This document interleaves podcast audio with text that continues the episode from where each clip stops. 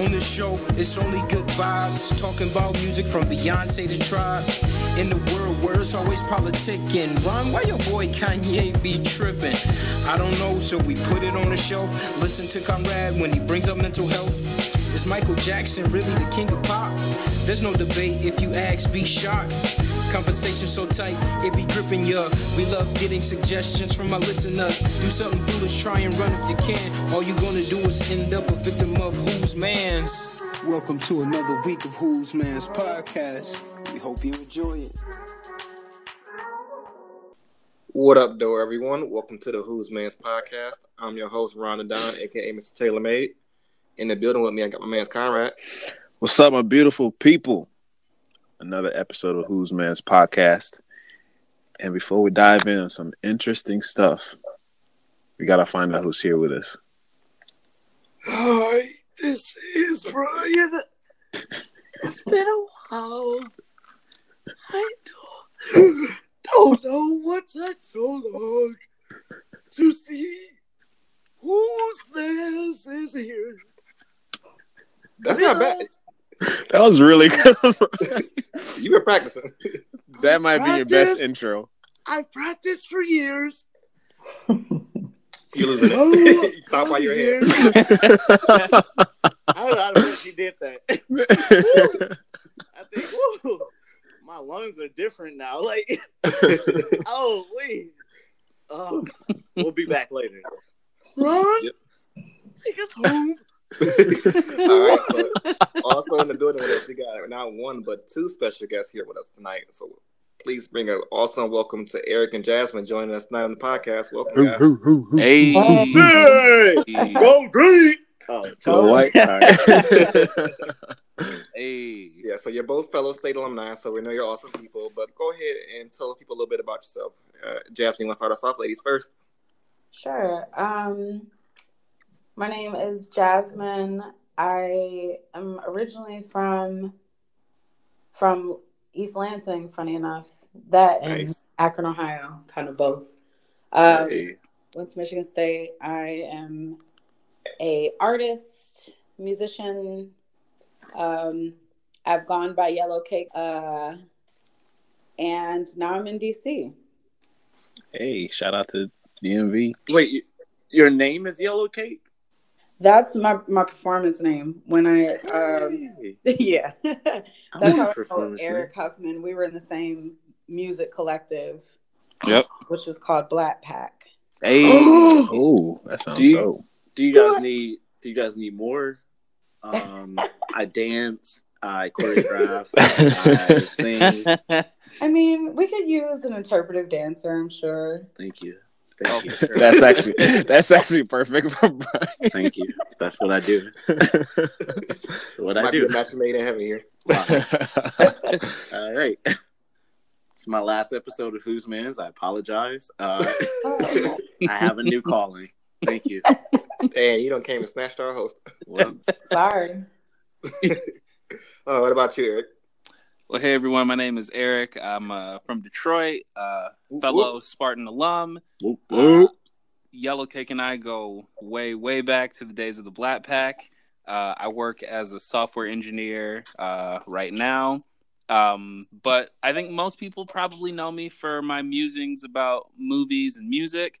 Probably movies more so than music these days. But uh, Mhm. Yeah, I, uh, I I get it in with some movie talk every now and then. Uh-uh. So I'm definitely Very happy to be uh, talking both uh, on today's episode. Yeah, this is gonna be perfect. I'm a little nervous now because you look you like official. we got we got experts. Like I just come with my, my stupid opinions. Got credentials. my stupid opinions, and here he comes with facts and stuff. Like, ooh, I don't know. Ooh.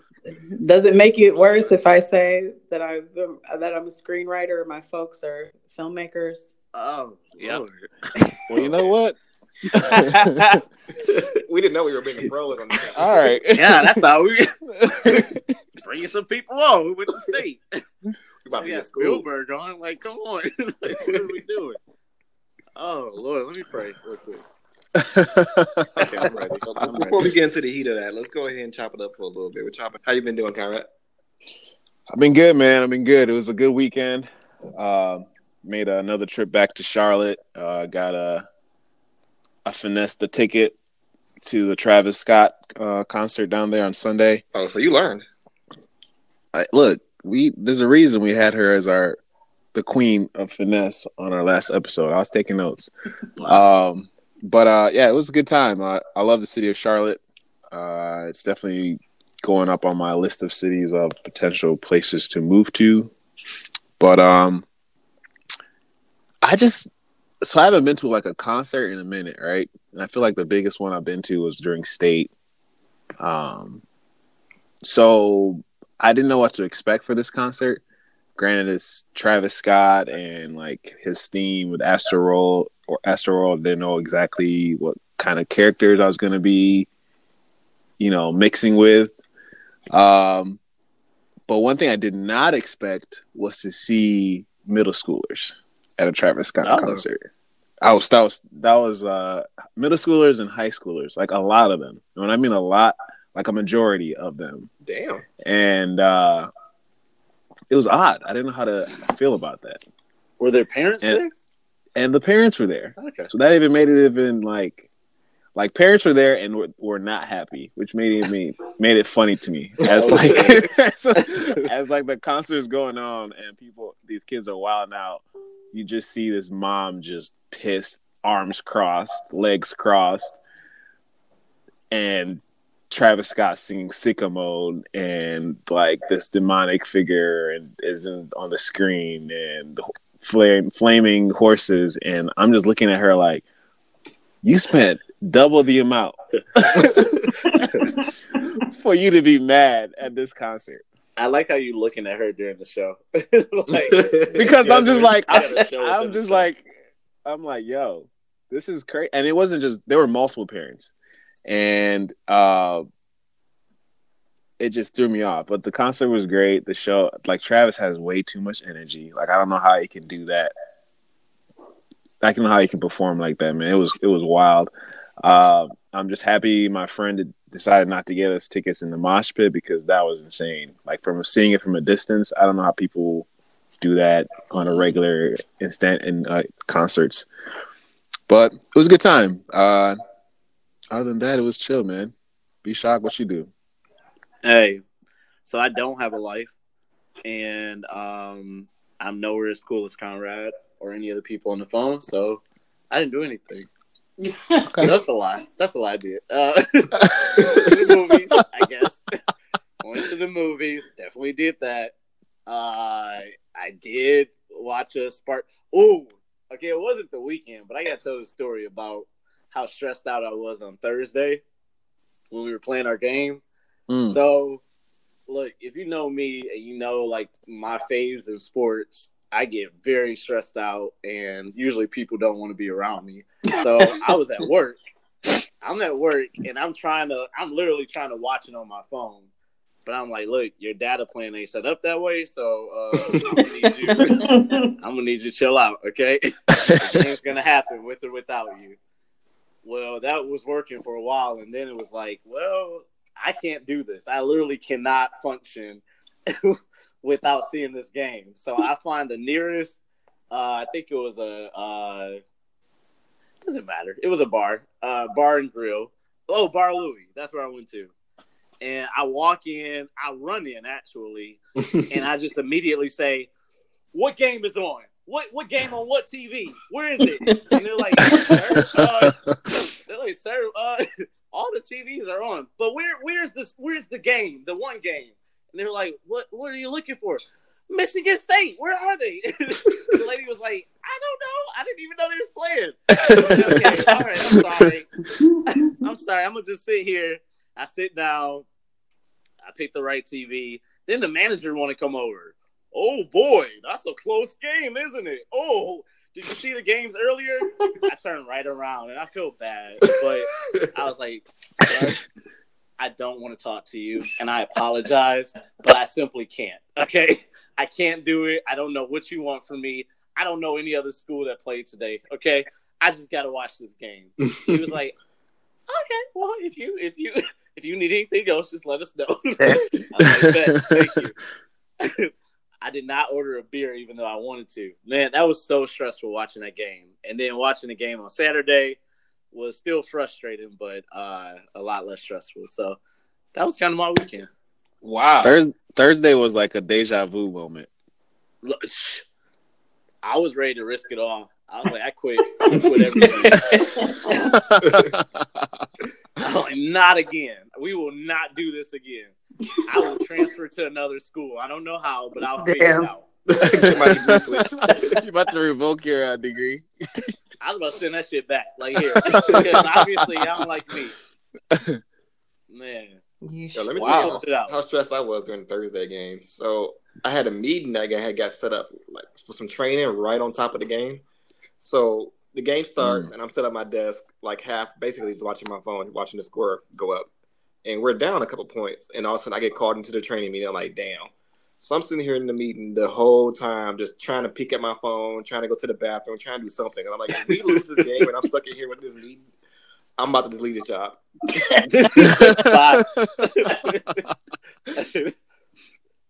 But thankfully, You missed it. I mean, I didn't miss the whole game because by the time I got out of there, it was already over. But thankfully, I got the notification that came up that we won.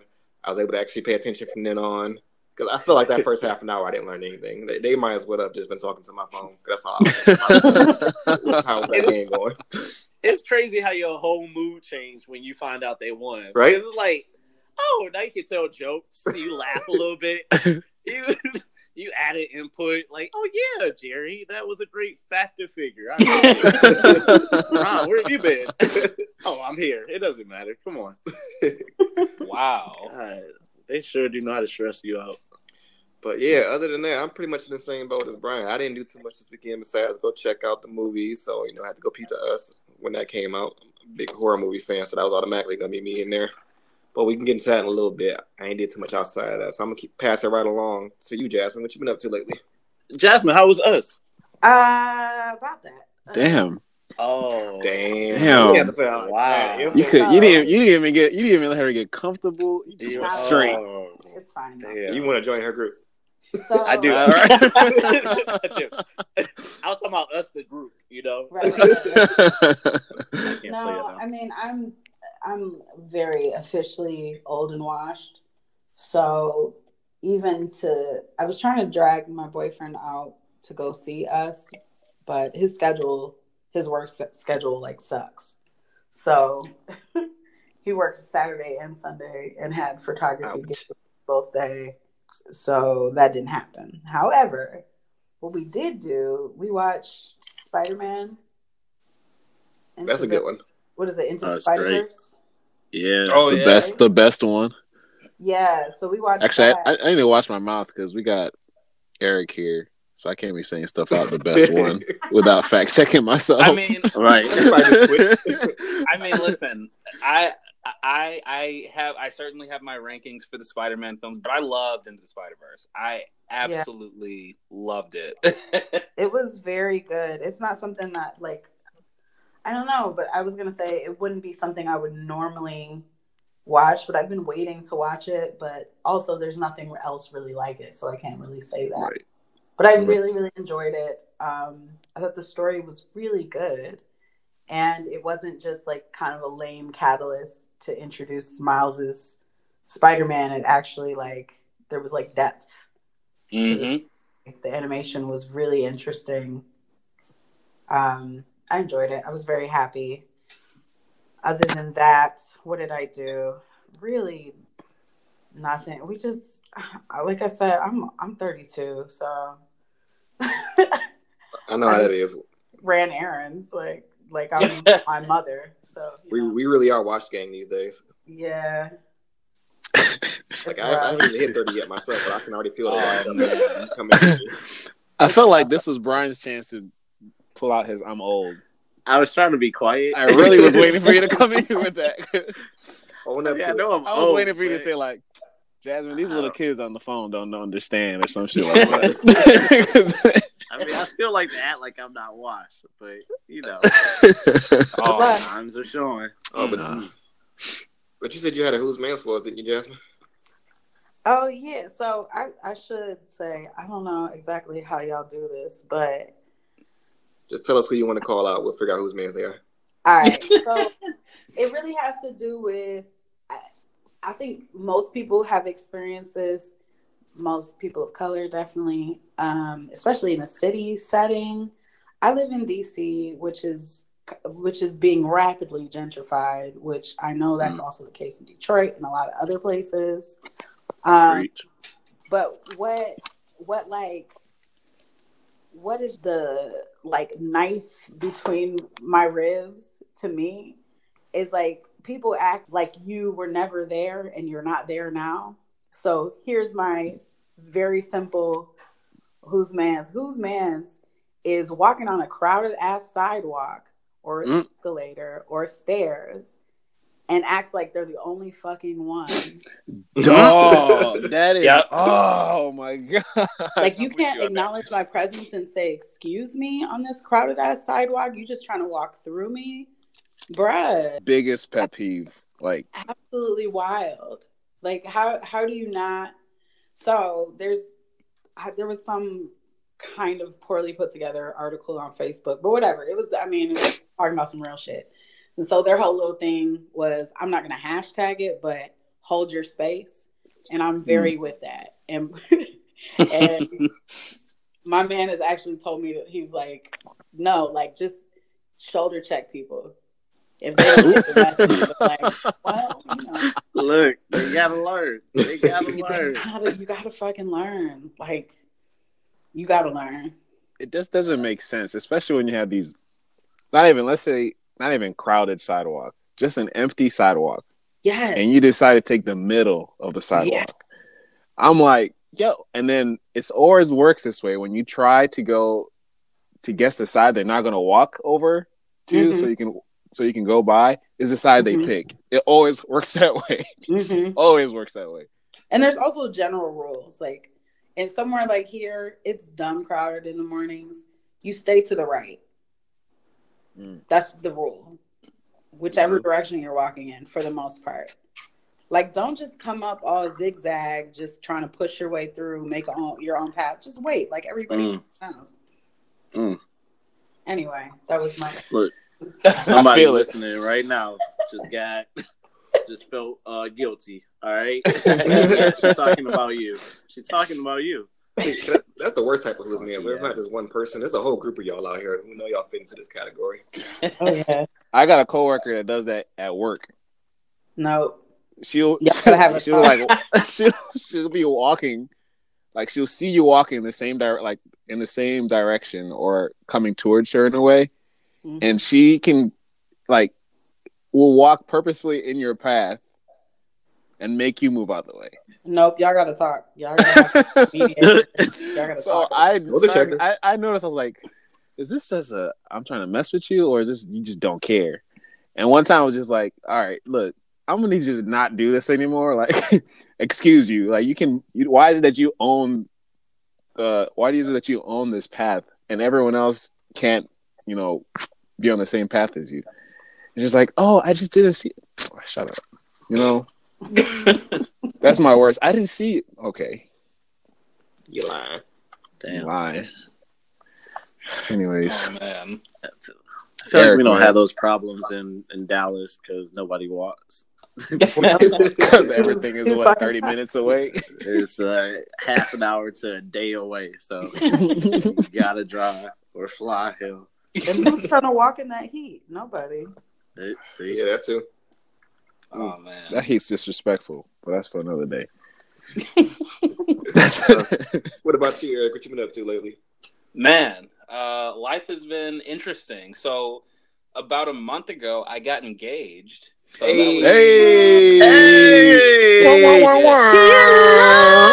He's in love. He's in love. He's in love. Oh, Brian's audition right there. Yeah, he's better than he just used. He's trying to find a way to make his his voice be heard.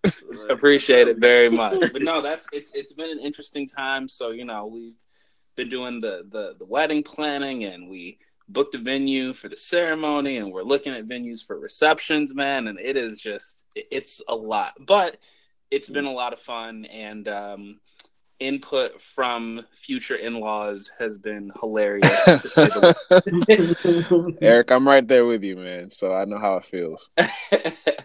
um, word, but- word of advice: yeah. It's not your wedding, dog. Oh, oh, I know. It's not your wedding. My dad told it straight to my face. He's like, "You think this is your wedding?" I was like, "I guess not." the fact you're asking me that question, I guess it's not. He's like, "Yeah, it's not." So we're going to invite who we want. I'm like. All right, you're right, father. Yeah, man. No, it's it's funny. My um my mom was like, "Oh my god, I'll, I'll give you a list of family members that you have to invite," and I'm looking at this list, man. And Don't know starts, no one. Bro. And it, it, the list starts off with like obvious choices. Like, okay, yeah, obviously I'm gonna invite my grandparents and my first cousins and all that. Okay, cool. And then I start seeing some names on there, and I was like, okay, I know I've heard of this person, but I would not be able to spot them on the street. it, doesn't, it doesn't matter, man. And then we got names on there that, that I've never heard. And I'm like, who who the hell is Juanita? And my and my mom was like, that's your cousin from New Jersey. And I'm like, we have family in New Jersey. oh She man. put celebrities on there. Like, I'm not inviting Will Smith to my wedding. yeah, man. And I'm it's it's been something, man. I'm just looking at this list like Aunt Ella. I'm like, but mom, Aunt Ella isn't even really my aunt. And she said it doesn't matter. It's like, oh man. Don't be disrespectful to your auntie. Invite her. I mean, listen, I got I've I've got no beef with Aunt Ella. She's just not really my aunt, but it's all good. um, but no, the weekend was cool, man. I um I saw us on Thursday night. That was fun. Um, I went Nice. with a whole bunch of friends, including my sister, who screams at everything. So it was a good time. And then Saturday, I got a chance to see an early screening of Shazam. So that was a lot of fun. Ooh. oh. Yeah, man. I, I I try and get to early screenings as much as possible. You for real, man. You like for real. No, for real, for real. I mean, hey, man. You know they're they're usually free, so when I find them, I'm there. man, I got I got bills to pay, so uh, it, it it always helps. True. Um, but yeah. Other than that, I mean, I hit the movies. I did more wedding planning. Other than that, man, my, my weekend was was pretty chill. That's chill. Right. That's Look, that's gonna be your everyday. Wedding planning is gonna be everyday thing. Oh, yeah. oh yeah. Oh, that's great, Wow. man. All right. All right. So, well, you know. so I think it's time we start getting down to a little bit of business. So, unfortunately, Jasmine, since you haven't seen the movie, we don't want to spoil anything for you. So we're gonna Yeah, you spoiled for me either. So yeah, please, please don't get anything spoiled. It's ugh, Yeah, so Yeah. please. Also, for anyone else out there who hasn't had a chance to see the movie uh, Us yet, just hit the pause button real quick. Go get a ticket. Go see it. Come back in a few hours and pick it right back We'll up. still be here. We'll be right here. like literally, Oh. go see it now. all right, I'll check back in in a little bit with y'all. All Yeah, right. we'll hit you up when you come on back. All right. So here we are. Let's get into it. Mm. Hey. Hey, I got five. Oh, we probably can't afford that, but hey, no, I do. What you get us, I Sid? got what, what, what?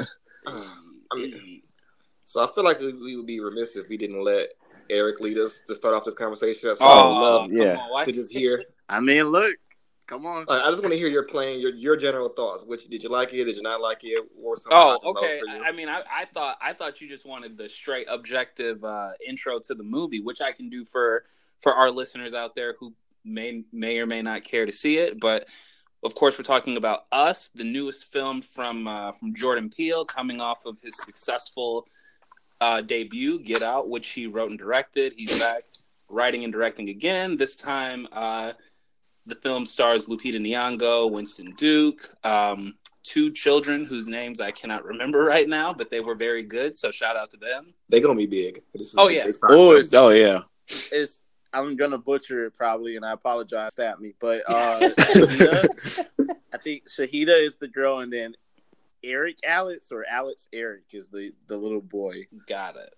Uh, but and I think we should learn their names because they're about to be huge. Yeah, I mean they were both really good in this. But um short short and sweet premise, uh, a family is taking a summer trip up in Santa Cruz. Uh, I think Santa Cruz. Yeah. And one night they see uh, a group of people standing outside their vacation home and it comes to find out that it is really just their evil doppelgangers who are just intent on terrifying and harming them over the course of the night. Um, so, initial reaction, I actually really liked it. Um, going in, I had no idea what to expect um, because, you know, you see the premise and you're like, okay, cool. You you see the cast and you're like, okay, I'm sold. And then the film premiered at South by Southwest a few weeks ago, and it got like just incredible reviews across the board. So I'm thinking, oh wow, okay, cool. And then, you know, more critics start saying, and it's, people are are starting to get a little bit more like, eh, it's cool, but there are some there are some things we don't like about it. So going in, I I had no idea what to expect, but Mm-hmm. overall, I really enjoyed it. Um, first and foremost, Lupita Nyong'o, man, what a Hello? performance! Whew, man, Hello? she's so good. Crazy. And And, it's it's crazy to think this is the first movie where she's been the lead. Yes. Like that's that's so wild to me. I mean, like she, you know, she she was like clearly the runaway favorite when she won her Oscar for Twelve Years a Slave a few years back. Um, but it's weird to think she's never been the lead in a movie until now. And it's also weird to think like she's never actually played a quote unquote Main normal character. character. Yep.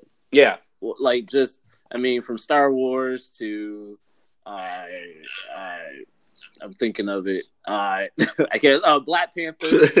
yeah, Uh I can't think of it. Uh she's always playing some either historical figure or alien figure or something like that. And this like we just got in quote unquote normal person.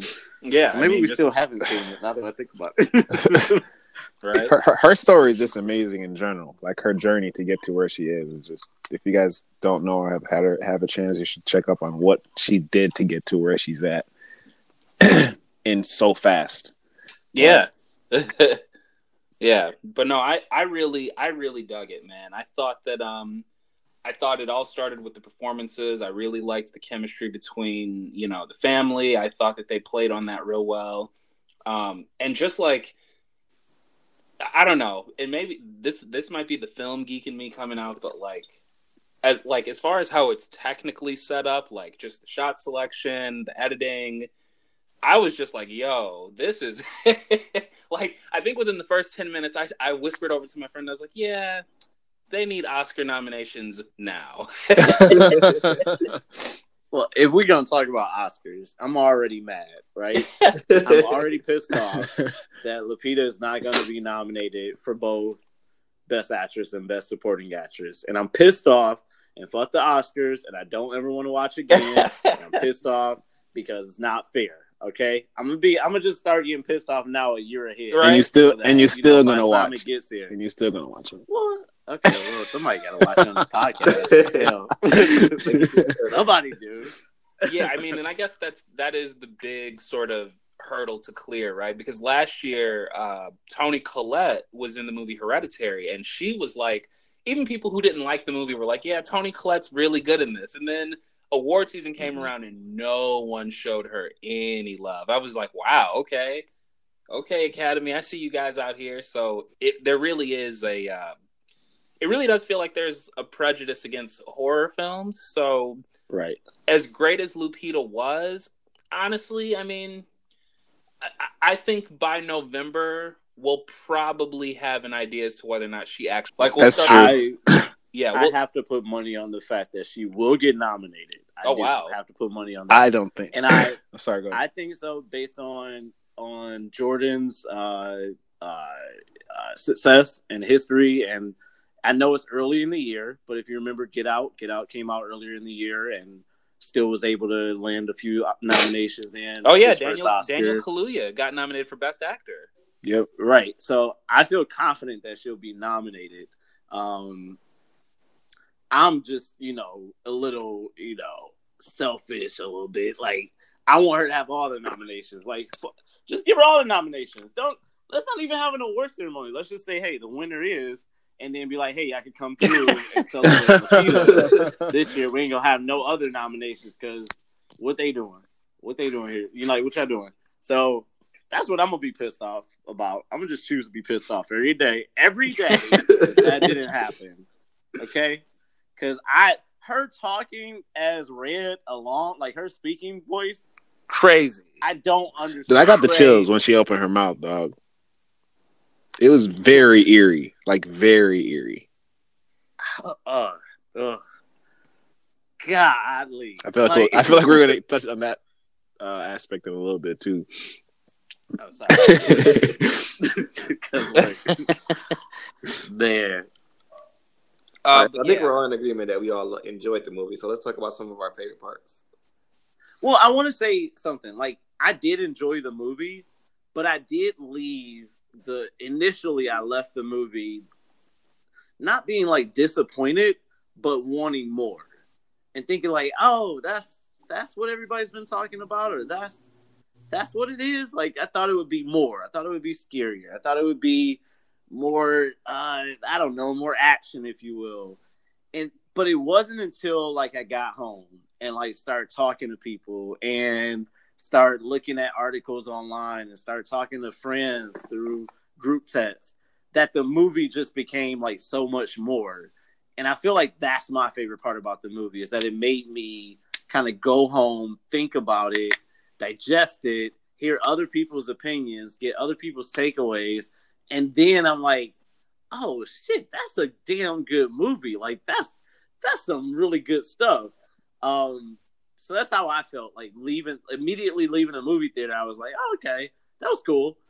But then like waking up Monday and going to work, I was like, oh my god, look at what I did on Friday. That was magical. Yeah, I think I can agree with that. Into just as far as leaving, uh, for me, it's not that I. I guess I didn't want, not necessarily wanted more, but obviously, I'd like to see if they would make a sequel to this or something. But um, for me, it was more of like just trying to piece everything together to make sense of it.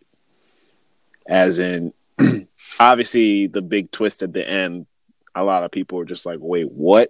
Uh, even leaving the theater, people were like already people didn't even leave their seats and people were already asking questions and talking and trying to figure out where when this happened why did it happen um but for me it was more of the conversation after the stimulating conversation after on like a more like deeper and like intellectual like trying to figure out how this this relates to us Wow, no pun.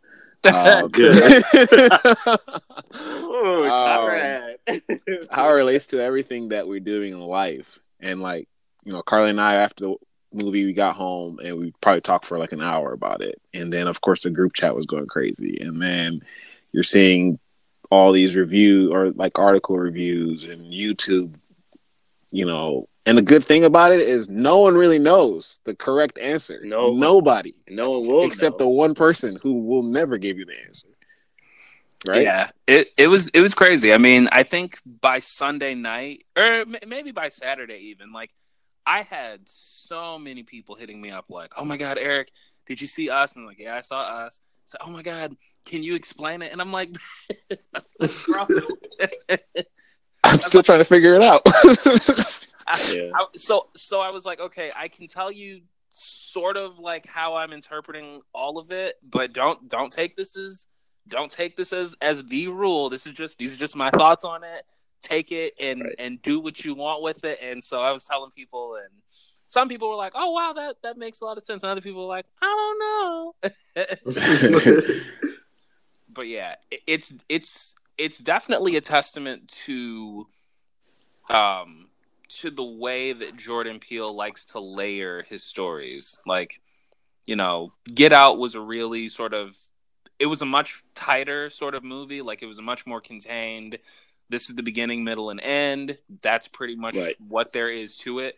But when you go back and watch the film, you see all these little details, and you're like, wow, okay, he was he was really sort of planting the seeds for that to really have a big impact. And I think with us, he does the same, but because it takes much longer for you to really get the full grasp of what's going on in the movie, you don't think about it till after you leave the theater. You're like, "Oh wait, you know, she she starts to sort of flash the the twist of like what's really going on with her character and I got I mean, I'll probably go see it again like like a, a, friend of mine was out of town and so she's like, "Oh my god, we have to go see this now." And I was like, "I've already seen it." She said, oh, you have to see it again. And I was like, all right, cool. Um, I guess. I guess if I have to. I guess. um, but yeah, so it's it's definitely a testament to like every every single shot, every single like scene has real intention behind it.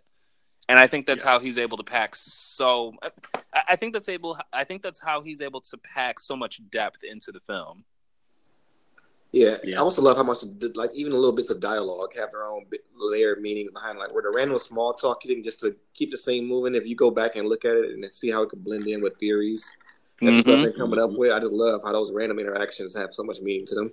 Yeah, I agree with that too. I think uh to even add, I guess, like right now, or like to add to this is, I was just really, you just really think of how intelligent Peele is like how so like how to think about this. Like I think he there's an article we were reading last night about like how he um kind of put together this whole movie and how he has like this like kind of weird um he like thinking about having a doppelganger kind of freaks him out in a way right and so he, he's just like to think that and then to make a whole movie about this and then have an underlying underlining messages just blows my mind. Like I can't even think of writing a two page paper about something I really like to do sometimes.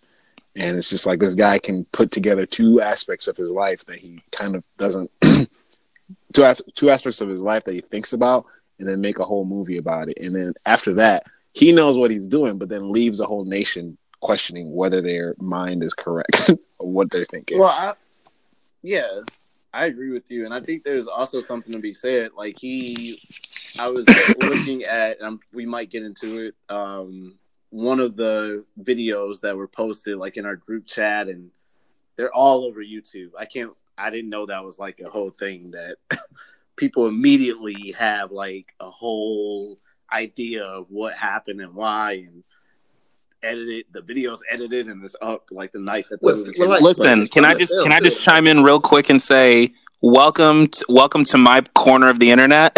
I was about to say oh you haven't seen eric's hey. latest version? Well here i am. Hey hey your biggest fan.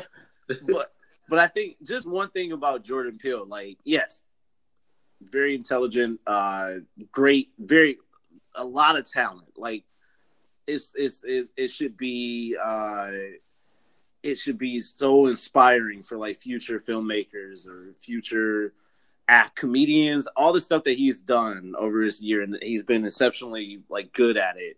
Um but i think he's also such a good student of film.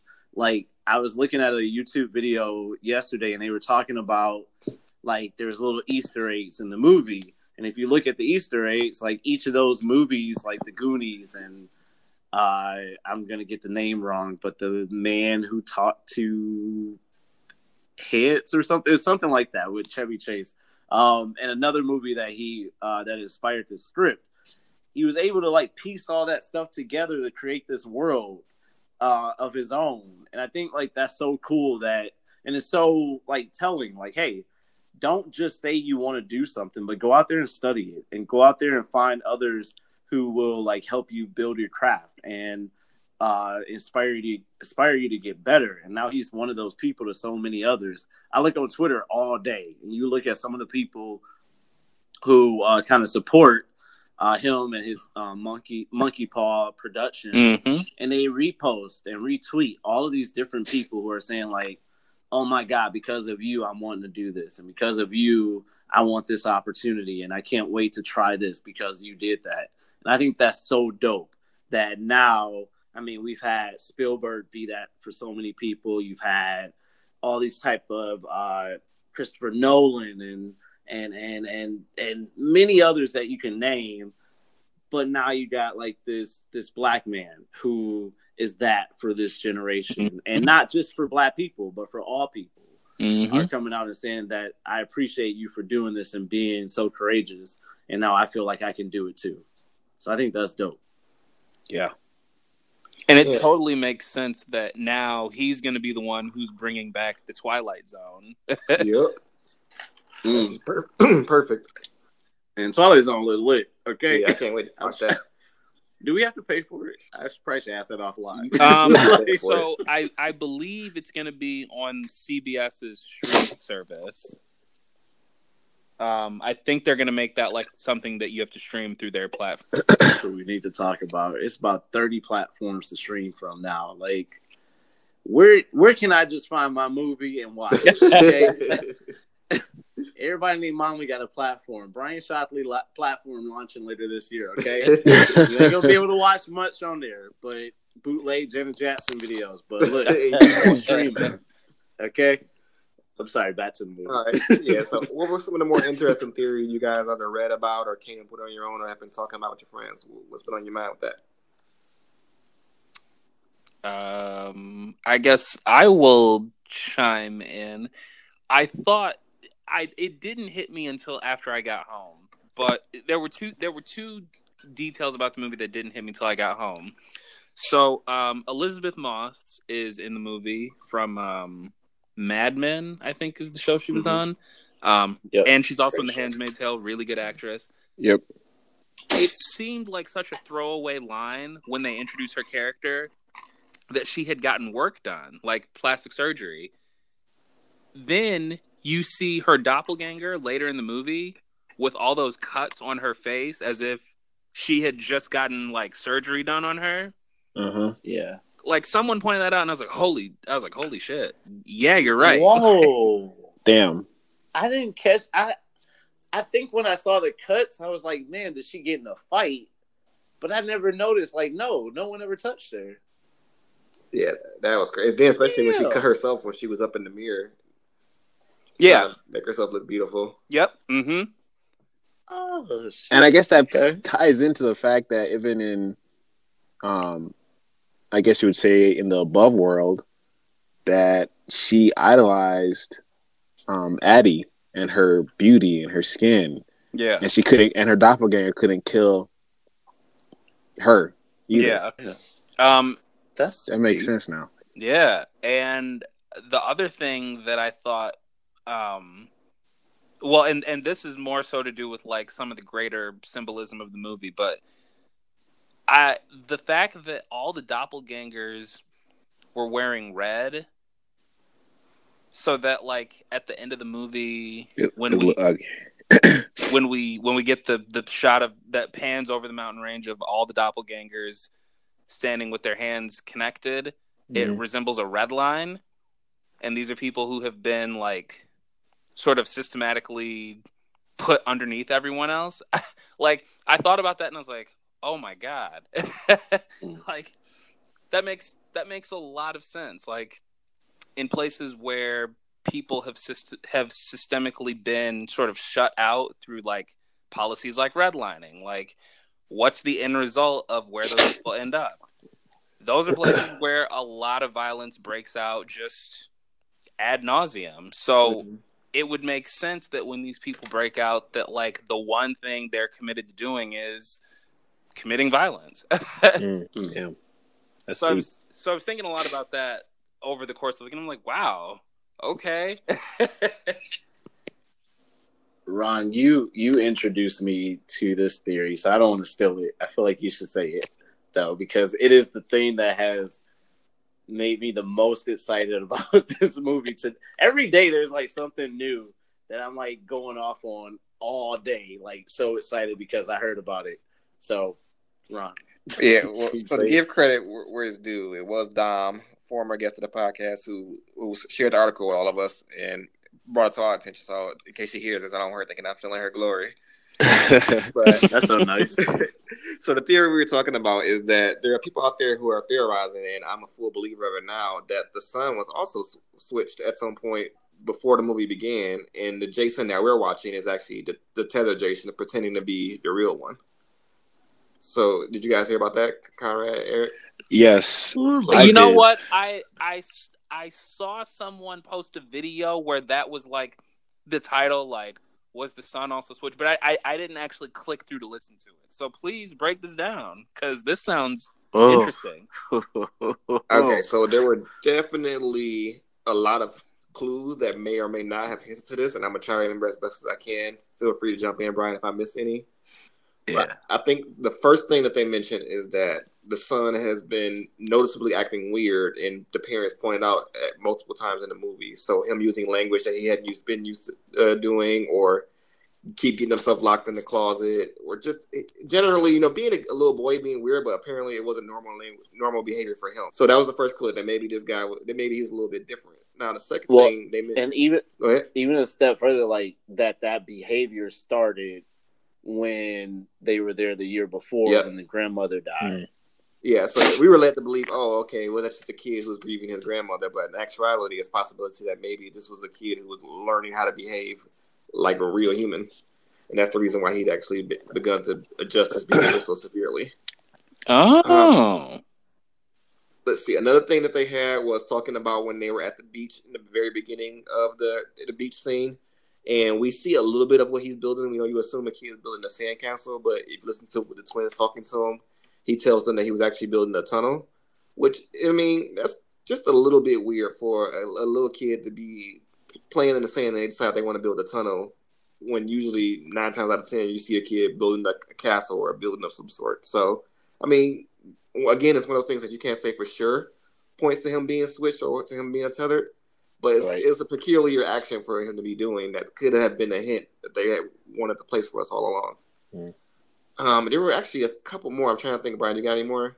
There was one where they said, and this was just like, I mean, an opinion, but there was definitely a connection between fake. Is it Adelaide? Red. Yeah, No, Oh, so like above yeah, ground. gotcha, yeah, Adelaide, yeah. right? Fake Adelaide and this son from like the her telling him to snap on beat. That's what I was going to talk about too. Asking if you guys Right. if that's if it's connected. well, so they were saying like, why would she point that out to him? And the fact that he always looked at her kind of weird throughout the whole movie. There were points throughout where he would just look at her, stare at her a bit too long, and it felt like they were too connected. Um, now, look, you could some say, hey, that could just be a mother son relationship, and then some says, like, as you see at the end of the movie, like, hey, he, I see you, basically, I see you, okay, you see me, I Yeah. see you, all right, we see each other, all right, touching back on that point about him and Adelaide being very close, there was a moment where she said specifically to him, things are going to go back the way they used to be, as if he was talking only to him, and they were going to go back to doing what they were doing before all this started, pretending as if they were one Mm. of the others or one of the normal people. And the other big one was the magic trick that he kept trying to do. So, like, why would they switch him, right? And one theory is that they switched him because the above ground, and I might have got this wrong, also help me, but the above ground boy was able to do the, or was able to do this magic trick and ended up burning himself, and they made the switch. I, I forget. Oh, no, how- I, it was reverse. Yeah, it was like it was Oh. an aspect of that. The the actual true son when they switched was um the way he got burnt was because when the tethered uh son switched and was trying to learn the um that magic trick and they were saying how they mimic each other with whatever they're doing he kept um every time he got the magic trick and it flared um the real son who was in now the in the tethered world would use a match and every time the match would flare up it would flare up in his face so he kept burning his face over and over mm. right. And thematically, that would give a reason to why he wouldn't could just come out and say who he was because he couldn't speak because of that. Right right Oh, oh wow. oof. Yeah. So I'm a believer of that one now.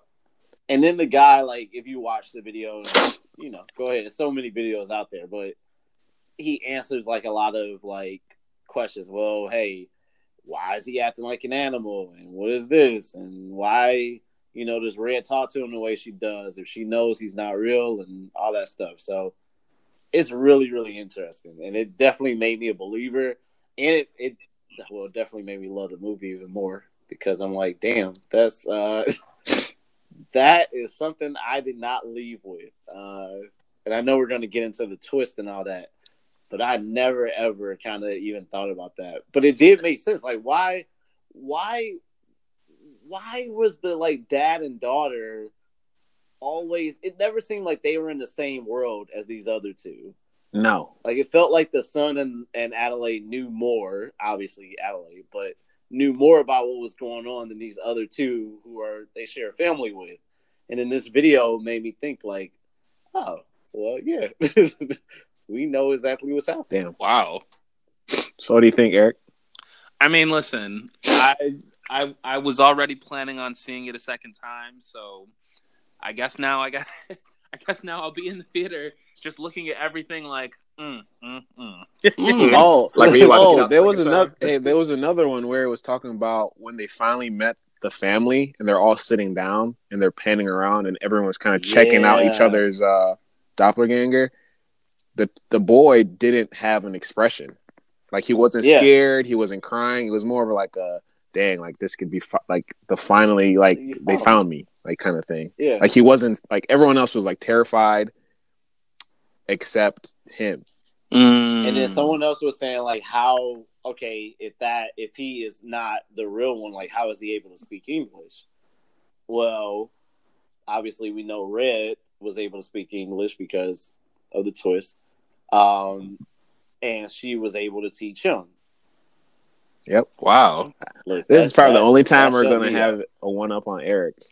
So we got let's bask let's bask let's let's bask in this real piling quick. Let's piling bask. on. Eric, Aw, don't talk. You yeah, know, I, I will say some of my other favorite like uh I don't know if they're like uh theories, but well, I guess it would be a theory because it didn't come from Jordan. But um talking about like why did they use like Michael Jackson? Okay, obviously I'm gonna bring this one. I was waiting. I was waiting for it. but Jordan actually talked about the fact that he thought like Michael Jackson was the greatest example of like a of duality in a human being. Like, so the fact that Thriller, the time obviously the time period works, but thinking of it like, hey, this guy was able to live. I don't want to go too far in it because I don't want to get mad, but live these different lives and uh, uh, be these different people, if you will, to different people.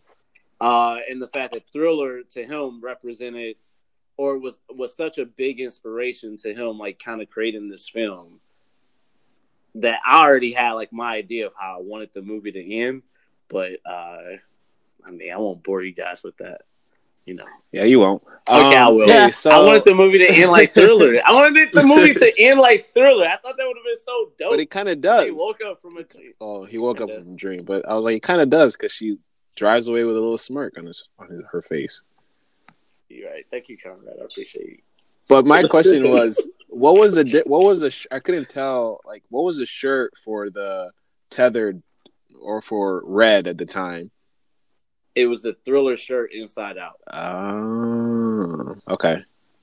And So, is that under why it was shirt like you can see the number eleven on her shirt clearly, like or not necessarily number eleven, but it was the consistent seeing the one one on her through the L's through the the L's of the thriller on her yeah, shirt. they definitely did that on purpose. Oh, makes oh. that's a smart boy. Oh, yeah. So, what did y'all think of? This is necessarily a theory, but just more so of the way the, the film was created in the sense that we had an all black cast here, and we were following a black family. But the fact that they were black wasn't necessarily a focal point of the movie. Like this was really just Yeah. a family. So, what did you guys think about that? Did you want more from them? Did you want to see more of the, you know, quote unquote blackness out of them, or did y'all uh, like appreciate the way they were? I appreciated the way they were. Same. I think I think it was and it, and I don't think it was overdone and I they still brought blackness in it because as you can see when uh the dad was trying to be intimidating he went from like these you know this proper guy to like all right I done told y'all to get off my property like he he they switched it over from like proper English we can code go switch crazy. they code switch We can get crazy. yeah All right. I mean, like, um, I think it was very, like, I, I enjoyed it because, and the only thing though, I guess for me was because I, coming into it, I was trying to like think of it as a, a Get Out, right? I thought there was gonna be some like black message in it, um, like right off the bat. So I'm like looking for all these things, and it wasn't until like maybe ten minutes into the movie, and I was like, I didn't just watch this movie without having to think that there's gonna be some exactly some um like black message, kind of like how Get Out was trying to to depict. And I was that I'm sure there there is a, a message that pertains to black people, but this to me was just a story about a family and what's happening. And I thought it was they did a pretty good job, and they still kept it black. To be honest, Yeah, Yeah, I mean, you know, I I remember was it was it Chris Rock a few years ago who basically said that like it's great to have black people in movies and it's just a movie, you know what I mean? Like it's not a movie about like oh my it's not like some some historical movie about like some the first African American to do this like sometimes it's great to just have a movie and the characters are black. So I mean, mm. even though they definitely have that bit of code switching from Winston Duke, I thought it was pretty cool that it's like, yeah, no, I mean, this is just the family, and but but I do think that having a black family did help the marketing for sure. Like, Yeah. I think it definitely added a new dimension of like, oh wow, like we don't really get a lot of horror movies quite like this. yeah, and it was so dope to see a dark skinned black family. The entire family was dark skinned on screen. yep, yeah, Like that was so dope to see. And they were I feel confident. I love saying this. They were so beautiful up there. Like the way that the oh my god, I feel like every light that was on them was like from God being like, go ahead. Uh, yeah, go ahead and shine a little bit. I'm gonna give you a little bit extra. Because they were so beautiful, every single one. Like, ah, that, ah, just dope. And Jordan actually said, like, he gave a shout out. I don't know if they were part of the film, but he gave a shout out to Barry Jenkins and the Moonlight crew because he said he wanted like that type of feeling or that type of feeling when you look at the black skin on Moonlight. Oh, yeah. Moonlight, yeah. That uh, he wanted them to look that same way, and it definitely gave me that feeling. That's dope. yeah, man. I mean, I, I was saying it at the at the top of this subject, but like the like the way this movie looks is is just it's beautiful, man. Like they really, you know, it really shows like the care that Jordan Peele had specifically for this group of characters. Like every every shot is just so well composed. Like even in really dark settings, it's like no, like it still manages to silhouette black people against dark settings. It's like, oh, okay, like Mm-hmm. this person knows how to light black people. Thank goodness. yeah. Okay, I gotta ask Uh. because I know this is a question, and uh, somebody on this phone has already made fun of me because you know I did figure it out pretty early. I'm so smart. I pick up on all the clues. when did you guys? Okay, all right. uh, when did you guys figure out the twist? Like, when did it happen for you? Look, I'm out- early? I might as well start because I was probably the latest of the late. But to me, I didn't. credits roll. I didn't know. Conrad left the theater like, wait, what? Wait, it's a twist. Where at though? no, so it was. I mean, obviously, it was towards the end during the during the whole chaos. I think the first time it, I was just kind of thrown off about it was when she killed the last twin and she kind of let out that roar, like the, the mm. other tethered people were doing. But I didn't think nothing of it. And then at the end when she actually kills Red, and for some in that moment I was kind of confused. I was like, wait, did she kill her? So when she killed her, like the tethered the tethered part of her is now her for real. So she was like becoming tethered or something like that because she like lets out like a real like that real tethered roar like grunt and then so that was like that's weird and then at the end after then towards of course when the twist happened i was like okay that makes sense but i did not know of the twist until the end towards the end i'm not like you brian Yeah, it's like I was picking up on the clues, but I wasn't interpreting them the right way. Because like I would, he- I would peek that she had made noises that were similar to what the tether noises were making, yeah but I thought it was just their way of showing that these people aren't that different from us, and there's a little bit of them that could easily be inside of us. mm. So I mean, I guess technically, in, a way, it was saying that, but I just still, when the big reveal happened, I was still caught off guard. Uh, for me, the the thing that really started to, I don't know. I mean, you know, you you go into movies like this, and even if, even when you think, okay, what's the wildest thing that could happen here? You're in the back of your mind, or at least for me, I'm always thinking, okay, this is the wildest thing that could happen. But come on, like, would they real like? They're not really gonna go there, are they? And then what what got it for me was when they when they kill the doppelganger of the daughter and she says stop the car and she gets out and she just takes that moment oh to really Yeah. like just it's almost like she was i mean you like i mean i guess I, I don't know if every one of us has had this experience but like if you've ever had an older relative who you like you know is about to die or like you're kind of like okay it's it's it's going to happen and you're like starting to accept it. The way that she just looks up at her and just stares i was like man this is this is weird. This is this is not what i would be doing if i was trying to survive something like this. But then when they actually make the the actual reveal it's like oh that makes so much sense. Yeah. Because she's looking at her It's as so if like one of her is is dying so it's like that was the thing that really sort of piqued my suspicion like okay what's going on with this chick hmm. Okay, so I did figure it out. I'm like that.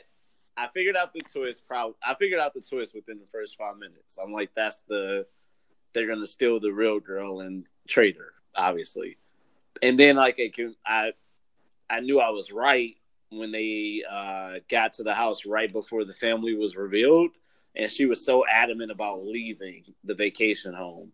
And I'm like, oh, okay, well, yeah, you want to leave because you don't want people to find you out but it didn't ruin the movie at all for me. Like it, it actually made it even better because I was like, every moment that she, the real Adelaide or the fake Adelaide, is basically unraveling in a bit, in a way.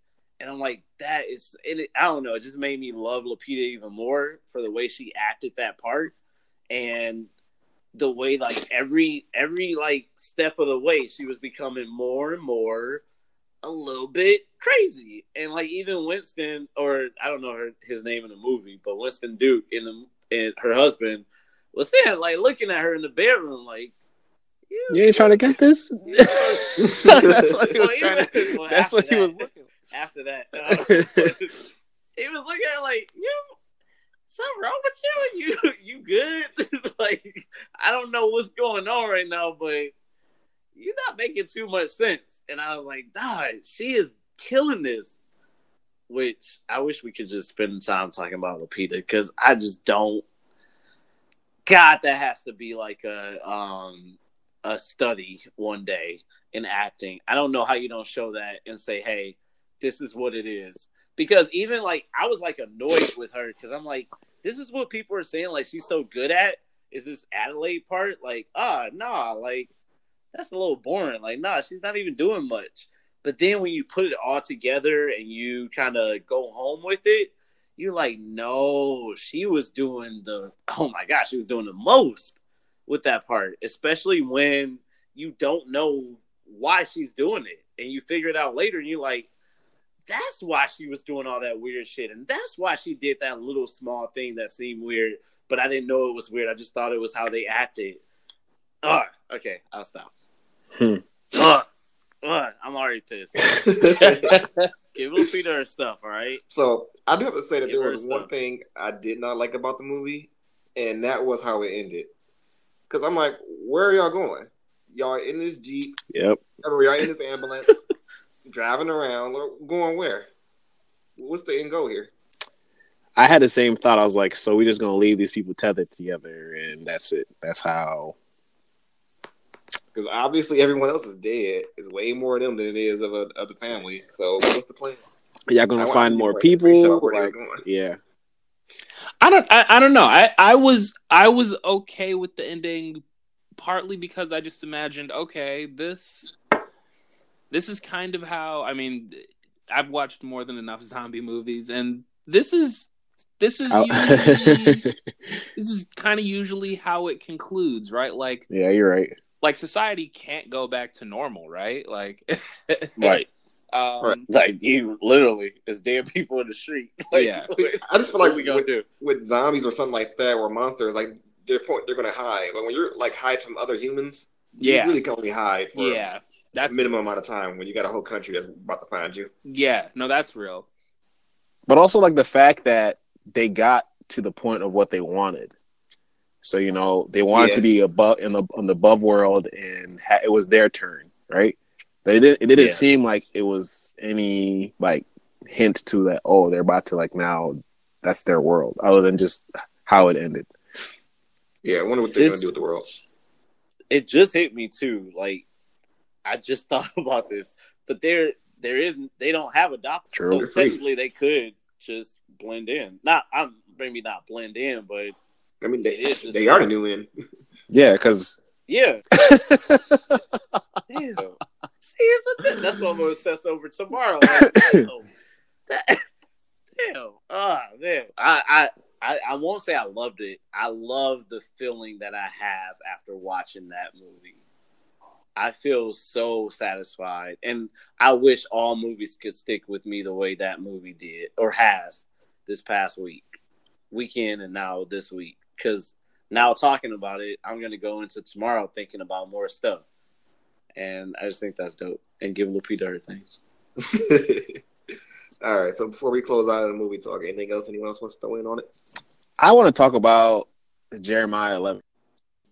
I don't know if you guys have been Ooh. like thinking about that or, and of course I it's based it it's based off of the like more of like the book of Jeremiah and the specific uh, verse in there, but not just even like the verse in itself, but just if you un- like if you know the story or the book of Jeremiah and what Jeremiah was trying to prophesize in the Bible to the people, and how it could relate to, um, I guess you would say red in this in this aspect that she was the she was Jeremiah and she was trying to um, save her people and bring them to the light in a way, you know, because in the book of Jeremiah, the whole thing is talking about he like warns um, the people about worshiping false items and um, and in a way they try to link it and it could be a reach in a way, but they try to link it to like for instance uh, the white family and how Oh. they and how they die, right? Oh, they're in there yeah, and yeah. they're in their big ass house. They're not worried about anything. They just they're always talking about what they have, who they have, like what they're gonna have, um, and comparing each other to other people. And in this case, it's the other. It's um, what's the family's name actually? Uh, Lupita's family's name. I don't even know. Oh, uh, never- I don't think they did. They ever say it? what was Wilson. the dad? Like what The were Wilsons? their? Yeah. Wilson? So in the so I mean I've I've got I pulled up Wikipedia. So um yeah it says Wilson family. Okay. Um.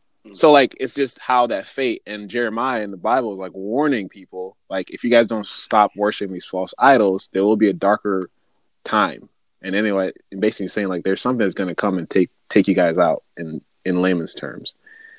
And in this aspect, it's just like these people in this, and I'm using this example for the white family, is like they didn't care about anything, right? They only thought about materialistic things. And then the tethered people are their doom because they're the bottom living this shitty life, right? And their doppelganger mm-hmm. is living this luxury. And it's kind of the same thing for the people in the who are the tethered people talking about how and she talks about like it's God's God spoke to her and saying that, you know, it was her mission and her time to like save her people. Kind of also links it to Jeremiah in this in this um, aspect. And then again, people who are listening, if I'm kind of butchering all this, correct me. But it makes sense to me why they use Jeremiah 11 11. Can I Like- uh can I can I can I impart a, a, a very interesting detail about the movie now that Yeah. you brought in this verse? Yeah. So I'm gonna read because I've of course I've got BibleGateway.com open on my laptop right now. Look at us. Look look at this. so here we go from the King James we are version. so official on this podcast. Jeremiah eleven eleven. Therefore, thus saith the Lord, Behold, I will bring evil upon them, which Mm. they shall not be able to escape. And though they shall cry unto me, I will not hearken unto them. You want to know why that verse is so perfect for how the white family dies? And what does Why is that? Elisabeth Moss's character do after she gets stabbed the first time? She Oh. she she calls out to the computer or the the Alexa type thing Yep. to call the police. And what does it do in return? Fuck the police. Yep. Yeah. Oh yeah, I didn't even peep that. And Yeah. when the Wilson family, when they call the cops, what do they say? It's We're- gonna it's take gonna too be, long. It's gonna take a minute. Yeah. What, 15 minutes? Mm-hmm. Mm. Damn, I didn't even peep that later. Look, that Bible verse gave me And, chills, like- uh, And um, after I read it. like having no voice, and After it kind of also thinking about it. Did you notice how they killed people Throat. straight to the throat? Right. Yeah. So and that was one of the videos I watched, um, saying that they did that. It was I, something about the vo- the uh, the vo- uh, voice bots. They wanted to make sure that they couldn't use their voice bots because they weren't able to use theirs, basically. Mm. yeah, So it was oh my god, like I appreciate all these people. Like I'm about to be on YouTube way too much. it's gonna be eight, damn near June, July. Be like, okay, now what is us about today? what are we? What are we doing? I will say I appreciate I'm I'm appreciating all these videos right now because it's just been an overload of like fan theories about how the next Avengers movie is gonna is gonna end. So this is definitely a welcome change of pace. True. I- hey, because we could talk about that. They just released all their posters today, and oh, I some people are not oh, happy. oh yeah no I've I've I've I've got my own crazy theory, but we we don't have to worry about that. It's cool. We're gonna we gonna say that one for a few months. We can bring you back. to Yep. that. right. True. You got to come back. You have to. And Eric, I I mean, you're going to be way too famous for for us by then, but for the Oscars next year, since I usually just talk to myself, you got to come back on the podcast. hey, I'm here for it, man. and I wish you could have been here for my our my Green Book discussion to myself. oh boy, Because that would have been interesting. so many thoughts, so And many. I still thoughts. say fuck Green Book, okay? and I mean it with my whole heart. Uh, all right, so I think that's enough movie talk for today. We still got a whole ass hour we need to talk about tonight, so let's go ahead and make way for that. Go. But before we do, we gotta stop and take a second and pay some bills. So we'll be right back, y'all. All right, y'all. Welcome back to the podcast. We appreciate y'all for sticking with us and enjoying the conversation we've been having. So, of course, as y'all know, we like to do a thing here around once a month. At the end of the month, we like to try to have a special album or movie or something cool going on that we can talk about. And just so lucky that we feel like we had a two for this time around. So we started off with the movie, and now we're gonna come at y'all with the album. So, album of the month uh, this month was chosen by none other than our special guest here, Eric. So he'll come on in a minute, introduce and tell us about why he made this decision. But for those of you guys who may have not had a chance to listen or check it out yet, the album we're going to be talking about is Kelly's Kelis. you can't get it. You can't get it. Every time. honestly. We're going to be talking about Kelis and her debut album, Kaleidoscope. Wow. Oh, Years this is ago, their actually. debut album? Yeah. It- two, 1999, so yeah, about 20 years ago. So it has been a minute. So Yeah. definitely recommend you hit pause on this real quick. Take a quick hour out of your day to go check it out. Listen to each track, give it a quick spin, and then come back and join in the conversation with us. Oh, no, So- more questions. Let's go ahead and dive into it. Eric, go ahead and tell us about a little bit why you chose this one. So the first reason I chose Kelis Kaleidoscope for the album of the month, uh, March is Women's History Month. So Hey, we're, we're You get choice. so I had to definitely definitely make sure that a talented woman was being represented here on the show. Um, but the second reason, um, it's kind of I mean, and I'm I'm sure Jasmine can speak on this even better than I can. I am a huge Neptune stan. Like Come on. Mm. Yeah, same. like Jasmine and I have actually gone on multiple day long binges of Neptune's joints. Like factual. like we like she's just like back when back when I was in undergrad, like she would come over to to, to where I was living and we would just cut on Neptune's beats and it, that would just be it. and like obscure cuts because Yeah. they have so many like they produce for so many people and like for so long that there's a lot of cuts that people don't know that they did. Yeah. And I think that it's not unreasonable to say that so much of what we think of as like signature Neptune sound, Yes. I think that a significant portion of that was discovered with their work with Kelis. Like. Interesting. and she really was the she really was the first artist that they I think she was the first solely- Chinese. Yeah, to she was the first artist that they signed to their label, and she was the first artist where you can really just hear, okay, we're the Neptunes, and this is the direction we're going in. And it's crazy, like when you listen to Kaleidoscope, you can hear so many things in that album that would stay, that would be like mainstays Right. for NERD albums, even up to their like their latest one. Like you can hear some of the same sounds, the what like you can hear some of the same sort of like inner skits throughout different songs on the album. They Oh. continued that with like In Search of and things like that. So it's just it's so wild to me that for producers who really dominated for so long. I mean, and I mean, hell, I mean, Pharrell is still doing his thing, but like, it's so wild to me that the Neptunes became like Didn't goat contenders amongst beat makers. But Kelis sort of feels like such a unsung hero in the mix of like what the Yeah. Neptunes movement really was about. Didn't Pharrell like win producer of the year this year? Yeah. the Grammys? Yeah, he did. Yeah.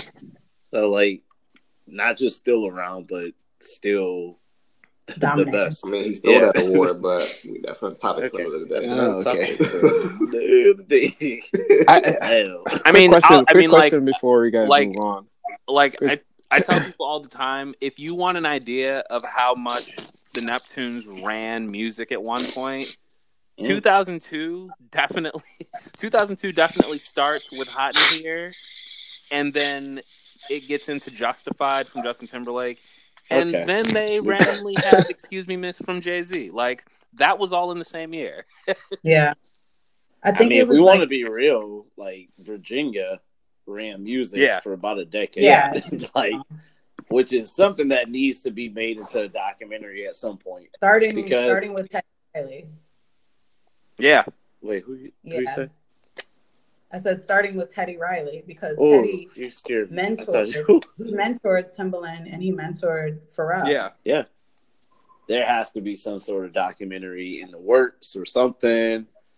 Like, shout out to Right. Pharrell too, who just announced like he's uh gonna launch his uh first festival in Virginia. yeah and Amazing. and which is greatest so- rap you know, top five favorite rapper alive, uh, Missy Elliott. Thank you. Don't at me. Don't try me. Is gonna be one of the headliners. Here we go. Yeah, so quick question.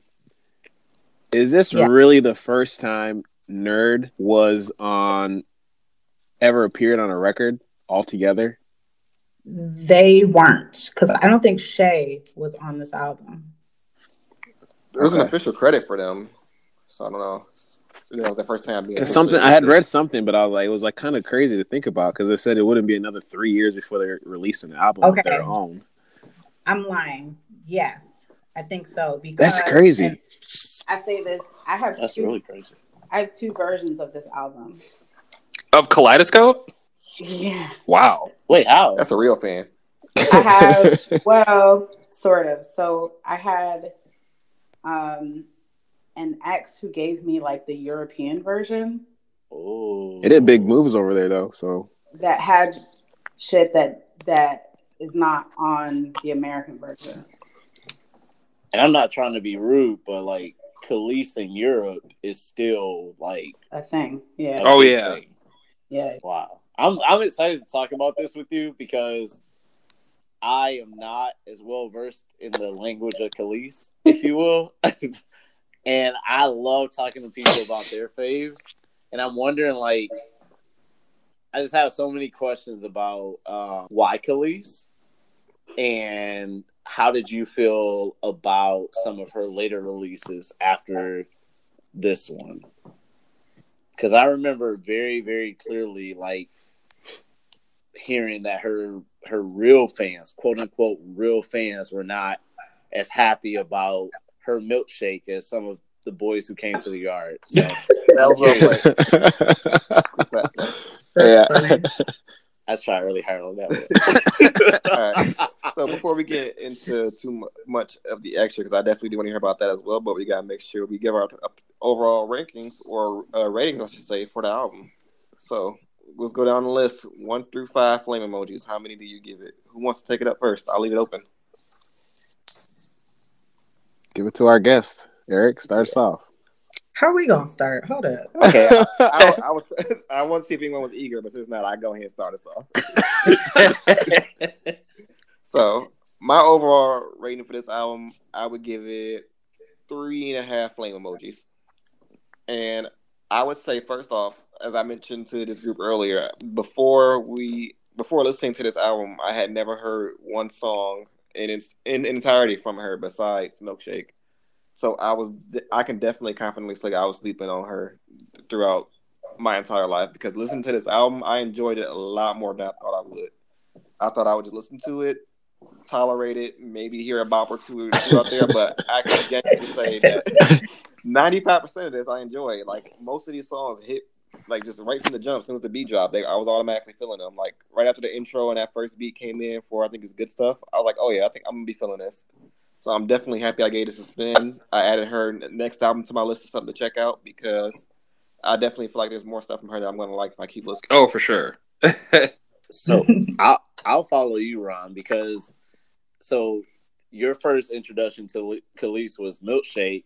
My first album that I listened to from hers was that album that it came from, and I sorry I forgot the title, but I think it's called Uh, that Tasty. Yeah. Tasty, Yeah, yeah, yeah. yes, I remember buying that album and listening to it and being like, "Well, these are not like these songs are not like Milkshake," but okay, let's just go with it. So I give this album, uh, I also give it a three and a half because I don't know, but now I'm conflicted because now that you tell me that this is like Pharrell and Nerd's first kind of venture into making a full album, uh, and I wasn't, I didn't get the time to like look at all the credits to see if they actually made every song on the album.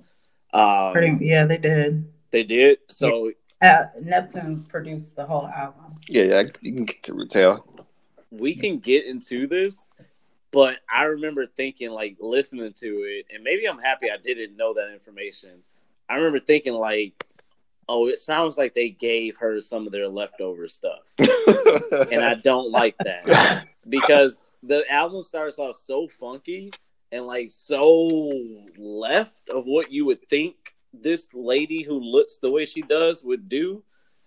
And then like somewhere in between it kind of gets like every other late 90s song. It sounds like every other late Mhm. 90s songs that came out. And then it kind of ends back on that funky note. So I was like, damn, I wish maybe she like I wish they would have been more creative, but now that you tell me like no, this is this is how they started. I'm like, oh well shit.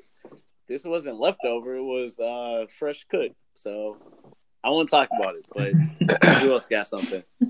So I might be on the far end, and Jasmine, don't hate me. Come back on the podcast. Um, so when I first started listening to this, I wasn't a fan, and I think I actually even texted the fellas. I'm like, "Man, I'm struggling with this album," and uh, originally I was gonna give it like a 2.5 to be honest. And uh, Brian, don't do that. Well, I've gotten a few of those at Michigan State, so I'm just so it wasn't until because for me the the thing that really attracted me to this um album was just was literally just the soundtrack and the beats. Like that's one thing that um really really stood out to me.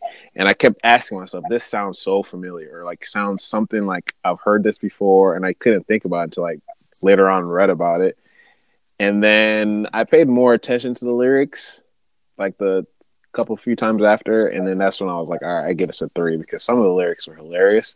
And then also like the whole theme in this album is just wild to me in in a way and i think we're to talk about it later but just the different things like going from a relationship and it sounds like she's going to talk about aliens and or something getting abducted but I, i'll talk more about it but that's so i gave it a three out of five Solid. Eric, you want me to go? Sure. Okay. um, so for me, this album's like a solid four out of five. But okay. So it's funny because I don't I can't tell you the experience of listening to it for the first time in 2019 Mm. Because I listened to it in 1999 Mm. when it dropped and I was in maybe 2000 I was in middle school and I think the beats are definitely like early Neptunes right yeah so I have an Mhm. affinity for them in like a nostalgic way. Um, but also like they still slack, let's be honest. Like they're not as polished as some of the stuff they have out now, of course, but right. Them Jones still slap. But I think the other thing about it was um it was it was like it was super different than everything coming out at that time, especially R and B wise or anything that people categorize as R and B.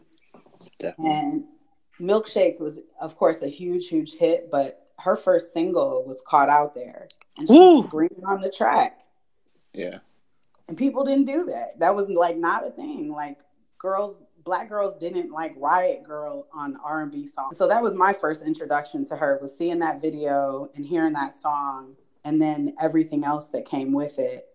Um, I think of course, like I think the shaping of the album probably could have been better. Um, but I think being she was like 18 or 19 when this came out. Whoa. I think this is a really, really solid introductory album. I think it makes a statement on who she is as an artist. Um, I think the beat selection is amazing. I think she's talking about things that weren't really being talked about in her way that it wasn't really being talked about at the time. Um, I think it's a pop album, but it's also like an alternative R&B album. Yes. Um, and it introduced the Neptunes as producers that could hold their own on an entire album. Mm-hmm. Oh my god! Like the more you guys talk, I'm like, shit. Let me change my rating because eight. You said 18 or 19? yeah, she was like eight. She was like eighteen or nineteen when this came I out. gave. I don't know how old I think Kelis is, but I would give her 30. No, definitely not. And then and somehow still 30 on Milkshake and somehow 30 like on her Instagram Always. today. I don't know how the math we, works. that's so funny. And then we also got introduced to to uh, Terrar, Yes. also known as Pusha T. Yeah. Mm. Yeah. I saw that credit. I'm like, who Okay. is that? I know his voice. I heard him say the clips, but I was like, oh, that must be the brother. Terror. Yeah, Oh, this is the best. Okay, I love this. So Huff and and I just looked this up earlier and didn't know this. I don't know if y'all know who Nicole Wray is. I don't know how old you guys are. Oh yeah, You know Nicole Wray? Yeah. I've heard of her. Okay. Yeah, She sang back backing vocals on some of these.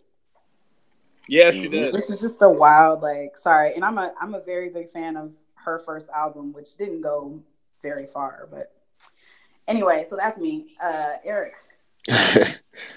Yeah, so I'd I'd probably rate this as as a three and a half out of five. Um, my so my introduction to Kelis was actually through NERD's first album. Mm-hmm. Like like I had heard I had heard Caught Out There, which is crazy that 20 years later that is that is still one of the Neptune's best beats in my opinion. Yeah. Um, but you know, NERD, their first album, In Search of, came out in like, well, it came out in in Europe in 2001, but then it hit the states in 2002. Yeah. And I just remember that that European bootleg was floating around, and I was like, Mhm. okay, cool. Like, I know who the Neptunes are, so okay, let's see what this is about.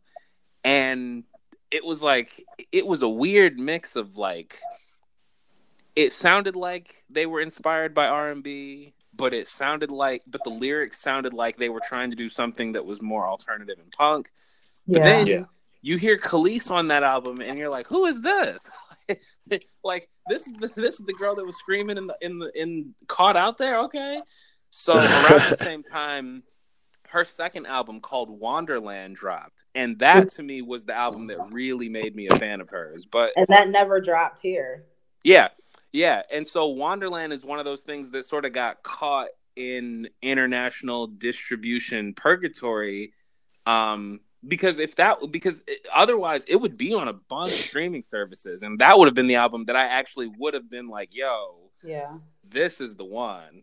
That's Nah, crazy but- because as you're like talking, I'm looking through Spotify and they don't even mention. it. yeah. Yeah. That's crazy. Um, but Kaleidoscope, I think what I think Jasmine really hit the nail on the head. Like even even when Kelis came back for her second album, she was just so different. Like she really did complement, I think, a lot of what the Neptunes were trying to really establish as their foundation, like sonically. Because you know, like Pharrell is is a certified star, but like no one thinks of Pharrell as like a singer. But when you hear him singing on songs, it's like, yeah, this kind of works. okay. Yeah. Like this this blends very well with the music around it. And I think that I think that Kelis was very much a precursor to something that was so different, but the but everything that was around her really brought it all forward. And I think that this album yeah, I mean, someone was saying that like it is it is very weird. Like the things that she's talking about are very sort of out there, but it really like she makes weird work and I I think that that holds very true on this album. I think it holds true on her subsequent work. So yeah, I mean th- three and a half out of five. I mean, like it's it's so wild that Kelis really hasn't gotten her roses. Yeah. Man, and well, it's probably sad to think about why, but when you say like, I, I just think about like because Jasmine, you and I are like around the same age, Mhm. are the same age. So I was in middle school too, and I remember like people talking about Kelis, and it was more so like, hey, you were the people who listened to Kelis were a little bit out there or a little different.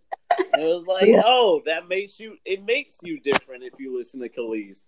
And if Yeah. you didn't listen to her, it was like, oh, you are just normal. And I remember thinking like, well, one, I don't know how to find her music. okay, because I can't afford to buy no CDs at this point.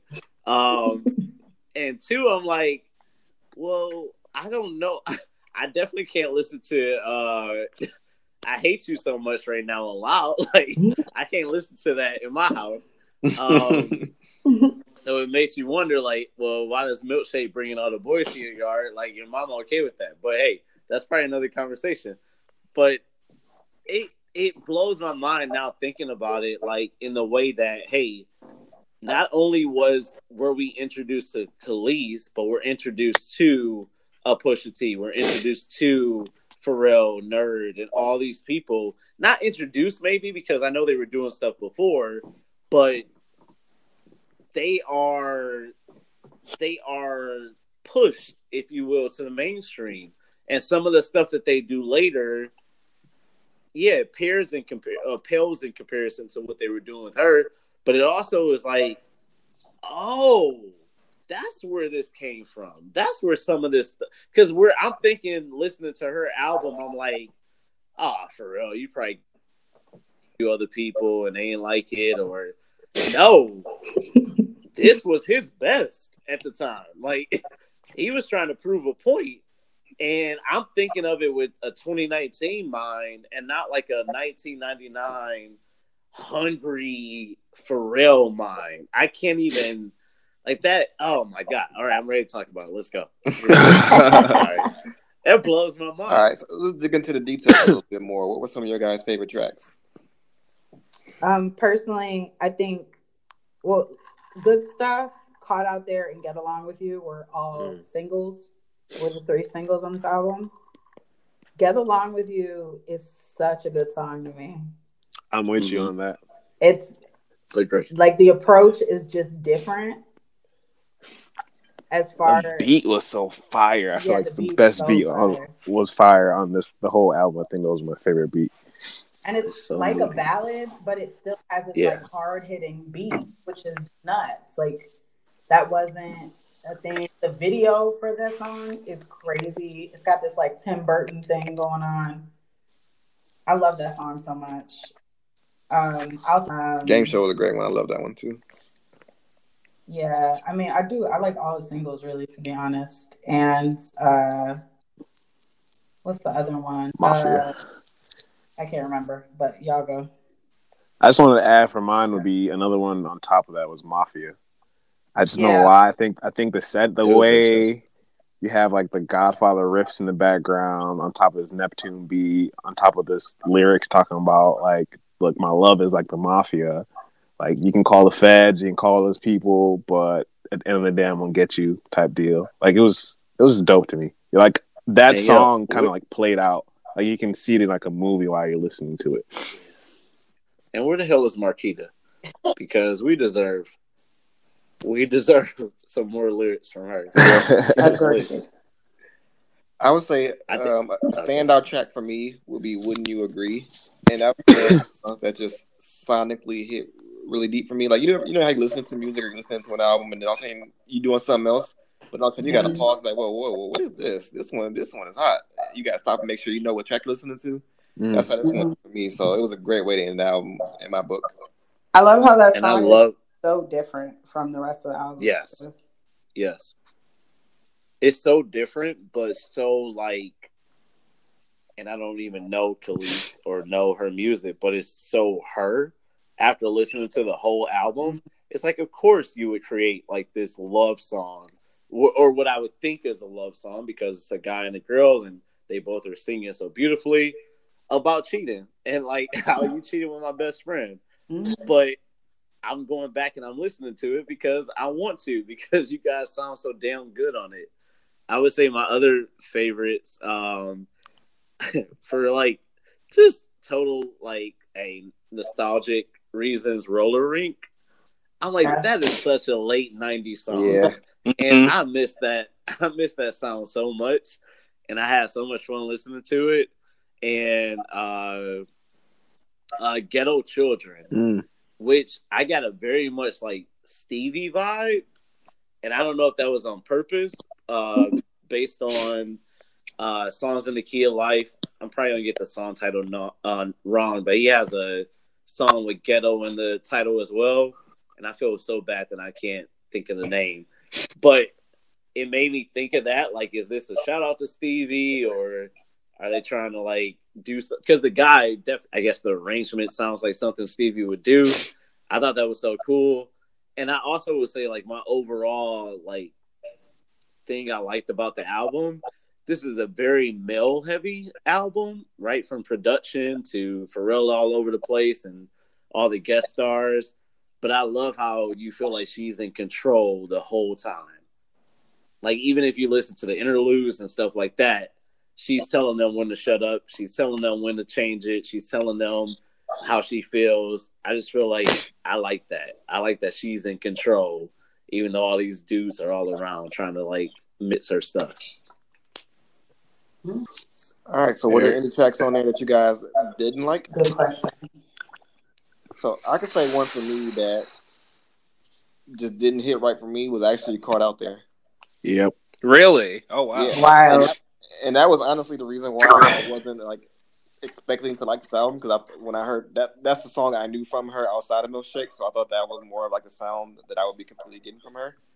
And you know, in the context of the album, I definitely appreciated it more, especially the beat, as you mentioned. You got, as you guys mentioned, is still fire. Even when I didn't like the song at all, I, I still could appreciate that. But it's just still one song that I just could barely finish getting through. Like the screaming on the chorus, just it doesn't hit right with me. So I can't mess with that one. No, that's real. Whoa, Well, interesting. I, I, uh, Mars is sometimes hard for me, but I, I don't know. Yeah. I think I think Neptune's like for a long time they were like, no, you have to have something space themed. yeah. That's right. You can work with us. Get out. Do you know who we are? Sorry. I think the one song on the album that I think is like the instant skip for me for whatever reason is probably In the Morning. I can see that. mm, okay. I didn't hate that one, but I can see why you why you wouldn't. I think the I wish that sequencing was on a going- different album. Yeah, I think that. I think the sequencing going from that to when you agree is like they put they shouldn't have put those back to back. Right. It didn't really. Eh. So that's actually a great segue into the next question. So, was there any, any specific run of tracks that you particularly enjoyed? So, how you mentioned that putting those guys right next to each other might not have been the, the strongest run. Were, were there any songs, in a, like a few songs in a row that you guys really found yourself enjoying back to back? I I do think the album has a stronger start than it does a finish. Like Agreed. Tella. Yeah. like they I mean, you know, this the way that the singles are lined up as, with the track listing, it's like wow, they they knew. Agreed. I almost wish they would have like, which I know wasn't the thing to do in the night late nineties. I wish they would have cut maybe five songs, Yeah. and I feel like it would have been so much stronger. But I know back then we we paid for tracks. I paid for tracks, I should say. Like if you ain't have at least 12, 13, 14, 15 tracks, nah, I couldn't afford it. Right. Still cost the same amount of money. I cannot afford it. All right, cool. So I feel like we've touched pretty much on a lot of aspects of the album. and We can definitely keep touching on it, but let's go ahead and just get into a little bit more of the backstory of how you guys became such strong fans of, of Kelis or any, anything else around that. How did you guys get into the culture? Um. Well, first of all, I gotta say, Huff really is like my younger brother in the crew, and that's we kind of bonded over Neptunes and a love for Kelis. oh yeah. Mm. Yeah. And like you like he said, that is true. Like we've gone on multiple runs of just listening. Like, have you heard this? What about this? Do you remember this? Like just songs that Neptunes did like forever or Kelis albums. I'm an album person. I do Mhm. like listening to things from front to back. yeah. Absolutely. Yeah. Uh yeah, so I think I touched on like how I was introduced to Kelis, how it, when I first saw the caught out there video and I think for for me like the thing was um I'm a musician, like I said, I'm a singer and songwriter and I've always been interested in doing a lot of different things. Um I never liked that there were parameters put on. I still think it's this way. There's a lot of parameters put on Black women, Yeah. a lot in in music and on what we can do, what we should be doing. Cool. Can we talk about that? Yeah. Please. Um, I so first of all, I don't. I think it's absolutely wild that the way that music sounds right now, and which is so so heavily influenced by Black women creators, um, that Black women don't get the love. That you know, I have a lot of love for people like Adele, um, for people like Lady Gaga, um, et cetera, et cetera. But let's be honest, like most of what they got, they've got it from. Mm-hmm. And even If you don't preach, right, preach. even when you're talking about, you know, soul singers and whatnot, people get, I think, a Joss Stone um, gets way more opportunities and way more credit than a Jazmine Sullivan. Yep. Come on. You know, All right, I gotta go. Sorry. 'cause I didn't know you were gonna preach tonight. Like I felt that on the spiritual level. and I felt That's a previous episode, by the way. Like, go ahead, listen. And I've even felt this in being in spaces myself, you know, and it's not just me. Like, I'm a singer, you know, and I also have a lot of friends who are instrumentalists who who do not get the love, who do not who who are secondary to get the gigs or they get the gigs and the people who they're playing the gigs with assume that they don't know what they're talking about, assume that they don't have range. Um, and that's really frustrating because I think the assumption is for the JoJo, for the Joss Stone, as I said, you know, the assumption is that she knows Aretha Franklin, but she also knows Carole King. And that is not the same for Black women. We're always talked down to in those spaces. I was in jazz studies at Michigan State for years. Um, not, I have nothing but love to say about the faculty, but in many interactions with other students, with white male students, you know, I'd be, they'd tr- constantly be trying to test me on what I knew and this and that. Um, and, and place way more value white men. And then there was a hierarchy. It was like white men, black men, white women, black women. Yeah. Yeah. Um, and even beyond just singing, you know, again, try to compartmentalize like black women pushed into, oh, good singers, but then, you know, we don't need all that vocal blah blah blah. We don't need da da da da da, and we don't need the, this and that, and trying to downplay, you know, the contributions of or how important an Aretha Franklin is, or Come you know, like gospel singers are to your sound. Like I know Hey.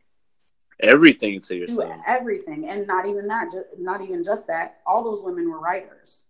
Aretha Franklin was a writer. She was an insane writer. Mariah Carey's a writer. Uh, bro, You know what I'm shit. saying? Like so The fact that Mariah Carey is not in the Songwriters Hall of is Fame insane. blows my mind. It's absolutely Blows my mind. Absolutely wild. That's so story. You got to come know- back on because this could be it. This could be a new podcast, honestly. yeah, I get pissed I at this stuff. so bringing it back to Kelis, like I think that people, other men who were kind of in her position, got a lot of clout.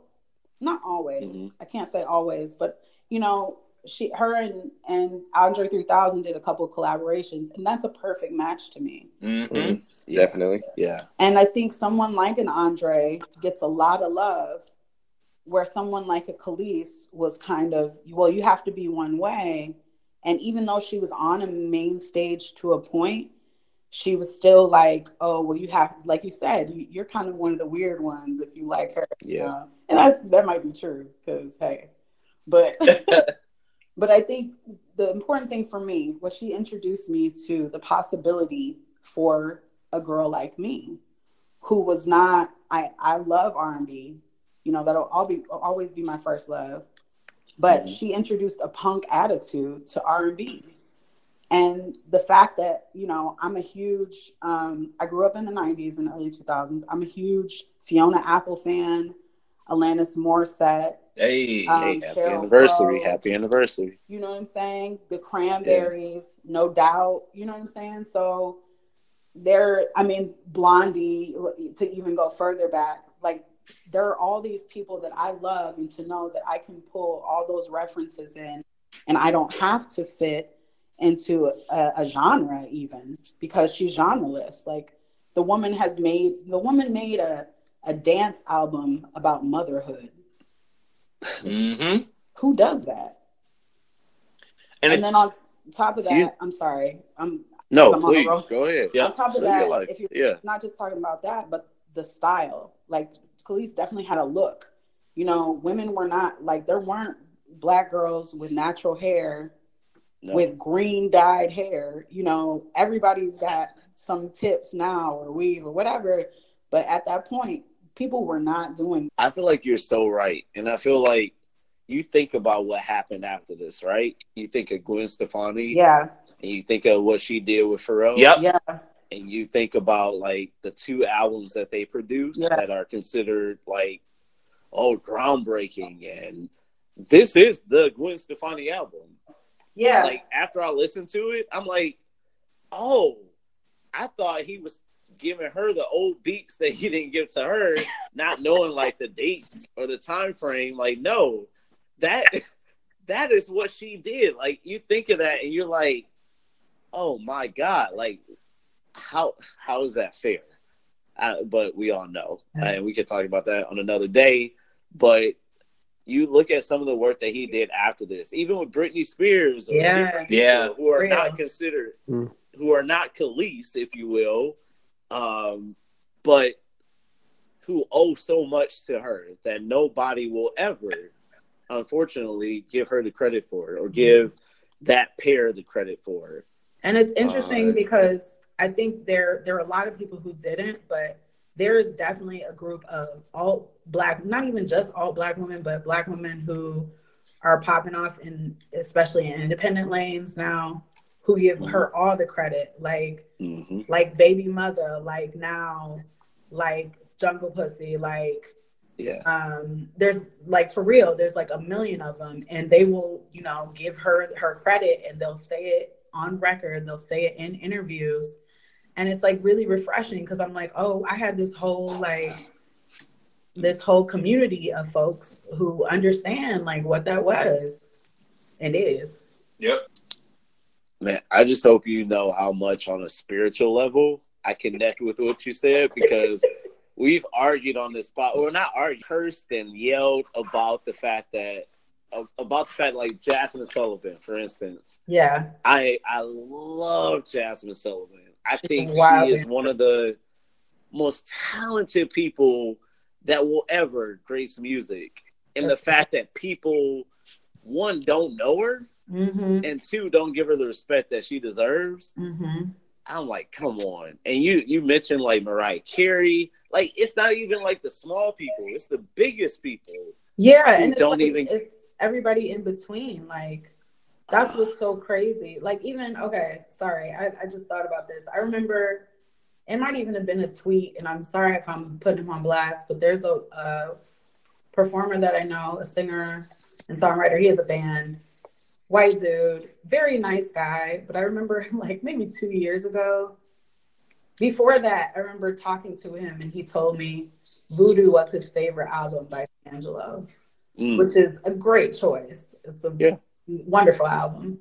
Then I remember him like maybe a couple years ago tweeting about how he was listening to Erykah Badu for the first time, and I'm like, how? What? How the fuck do you do that? Oh, I didn't wow. get from one to two.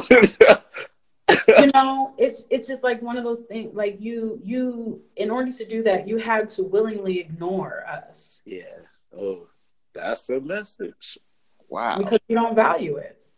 Mm. And the question is, why did you? Yeah, Why did you ignore us? Yeah. Like what? What got you there, but not the other places? yeah, Oh, it's- we. yeah. Oh, you got to come back on. Ron Conrad, can we do a whole ass like music episode about like how we deserve more respect? I'm putting I'm it here on for here it. because if I put it We're on, here. if I put it on wax, you gotta like say we gotta do it. Yeah, man. I mean, it's. I mean, it. It really is crazy. Like Jasmine putting it in that perspective, it is wild, man. I mean, it. It. It's. I, I it's I say this because of how big of a Neptunes fan I am and how I think a lot of people sort of recognize the era in which they were really trying to like really sign artists and really put them out there. It's just so wild like who sort of got the most accolades in that era. Like working with Gwen Stefani got them a whole bunch of love. Working with Robin Yeah. Thicke got them a whole bunch of love. Damn. But it seemed like Justin Timberlake. Justin Timberlake, yeah. I mean, Ugh. it seemed like some of their own i don't want to say homegrown artists but it seemed like a lot of the artists that they were really discovering i don't know man like even the Clipse like as big like as much as we all love pusha t it's kind of weird to think that like the Clipse even with like grinding they were never really it seemed like they never really popped the way We're like mainstream. yeah Right. It was like a hot Yeah. second. I felt like for them too, yeah as far as like being on that platform. mm-hmm But when the last time was the one though. yeah Whew, hello, that's- Oh. But when you like just thinking of Gwen Stefani and thinking of this album, like bringing it back to Kelis, like I'm not saying they're the same album. No, I'm not, and I, I'm I'm not taking anything away from Gwen Stefani, who's a great artist and great songwriter. But come on, But Like, it's, it's a thing. you listen to that album, you listen to this album, you're like, oh, is that the uh did Kelis basically like give her the demo, if you will, to what you were about to record? Because in a way, it's like, oh, that out that I mean, come on. I, I think that first Gwen Stefani, I love that first Gwen Stefani album. I think it's one of the best. And I'm like, oh, this is this is practice. This was practice for the the uh for the Neptune. yeah I'm- yeah, yeah, I mean, it was.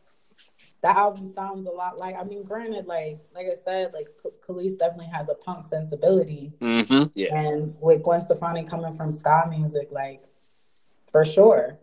But I, I mean, even like the the vocalizations, like the melodies, they're Yeah. very. I mean, if you ever heard "Yummy" by Gwen Stefani, yeah that could have easily been a Kelis song. Oh, yeah. probably was. Yeah, That's like the- Taste the the Era thing. for sure.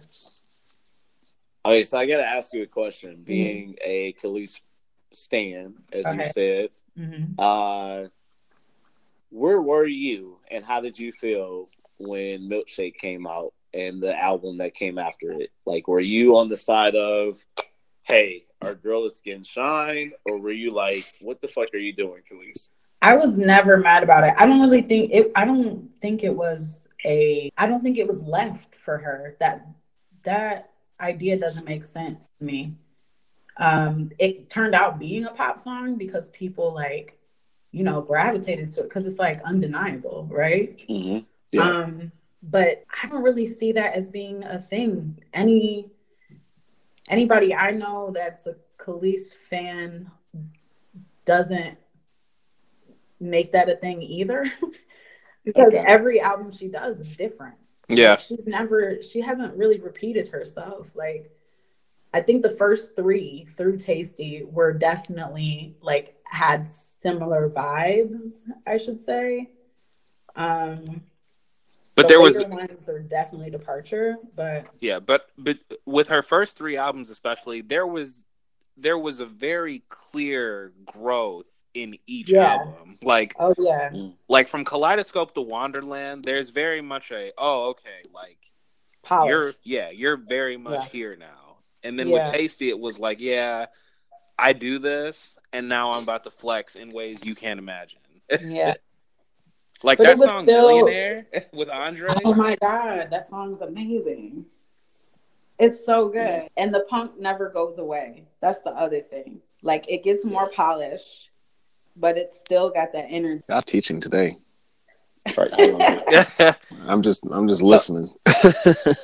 I'm curious with like, okay, so Kelis is not as, uh, and I hope I'm um, correct me if I'm wrong, but she's not producing as much music, much music as she was, and I think she's, I know she's a chef now, Yeah. so things are different, if you will. Yeah. It's not a like, are there are there other black Kelis like people that we should be looking out for now? That can Oh, give us that same vibe, or like who would you recommend? Um, for sure. I think so. I think there's a lot of kind of rappers that have taken from her. rappers and singers, but um, I had mentioned Bbymutha. Mm-hmm. Obviously, she's a little more hardcore for sure. Um, also, Jungle Pussy say she's more hardcore. I think Rico Nasty definitely takes. Yeah.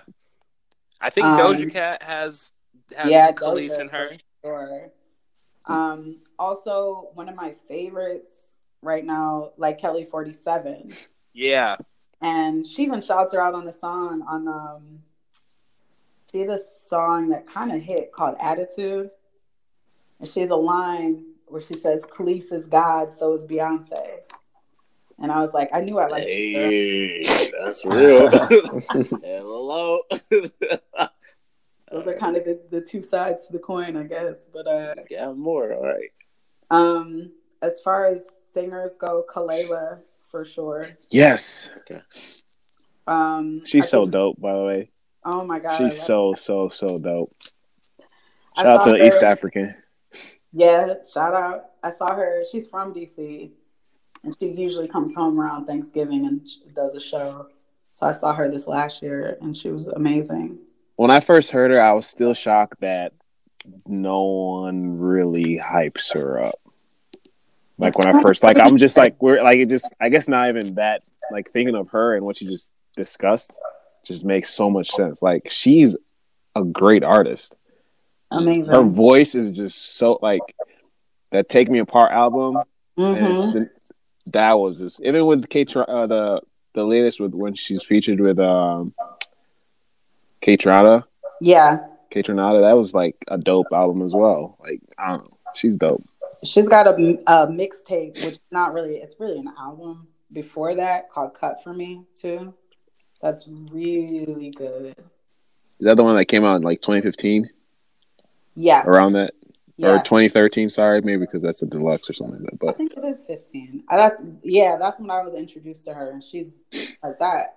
John cut for me is great as well. Um, I think I think even Solange has a little bit of that, especially with the Yeah. Truly. Yeah. Um, there was somebody else that was right on the tip of my tongue. Um, While you think how do you of it, pronounce her like- name? It's N A O. Is it now, now? Nao.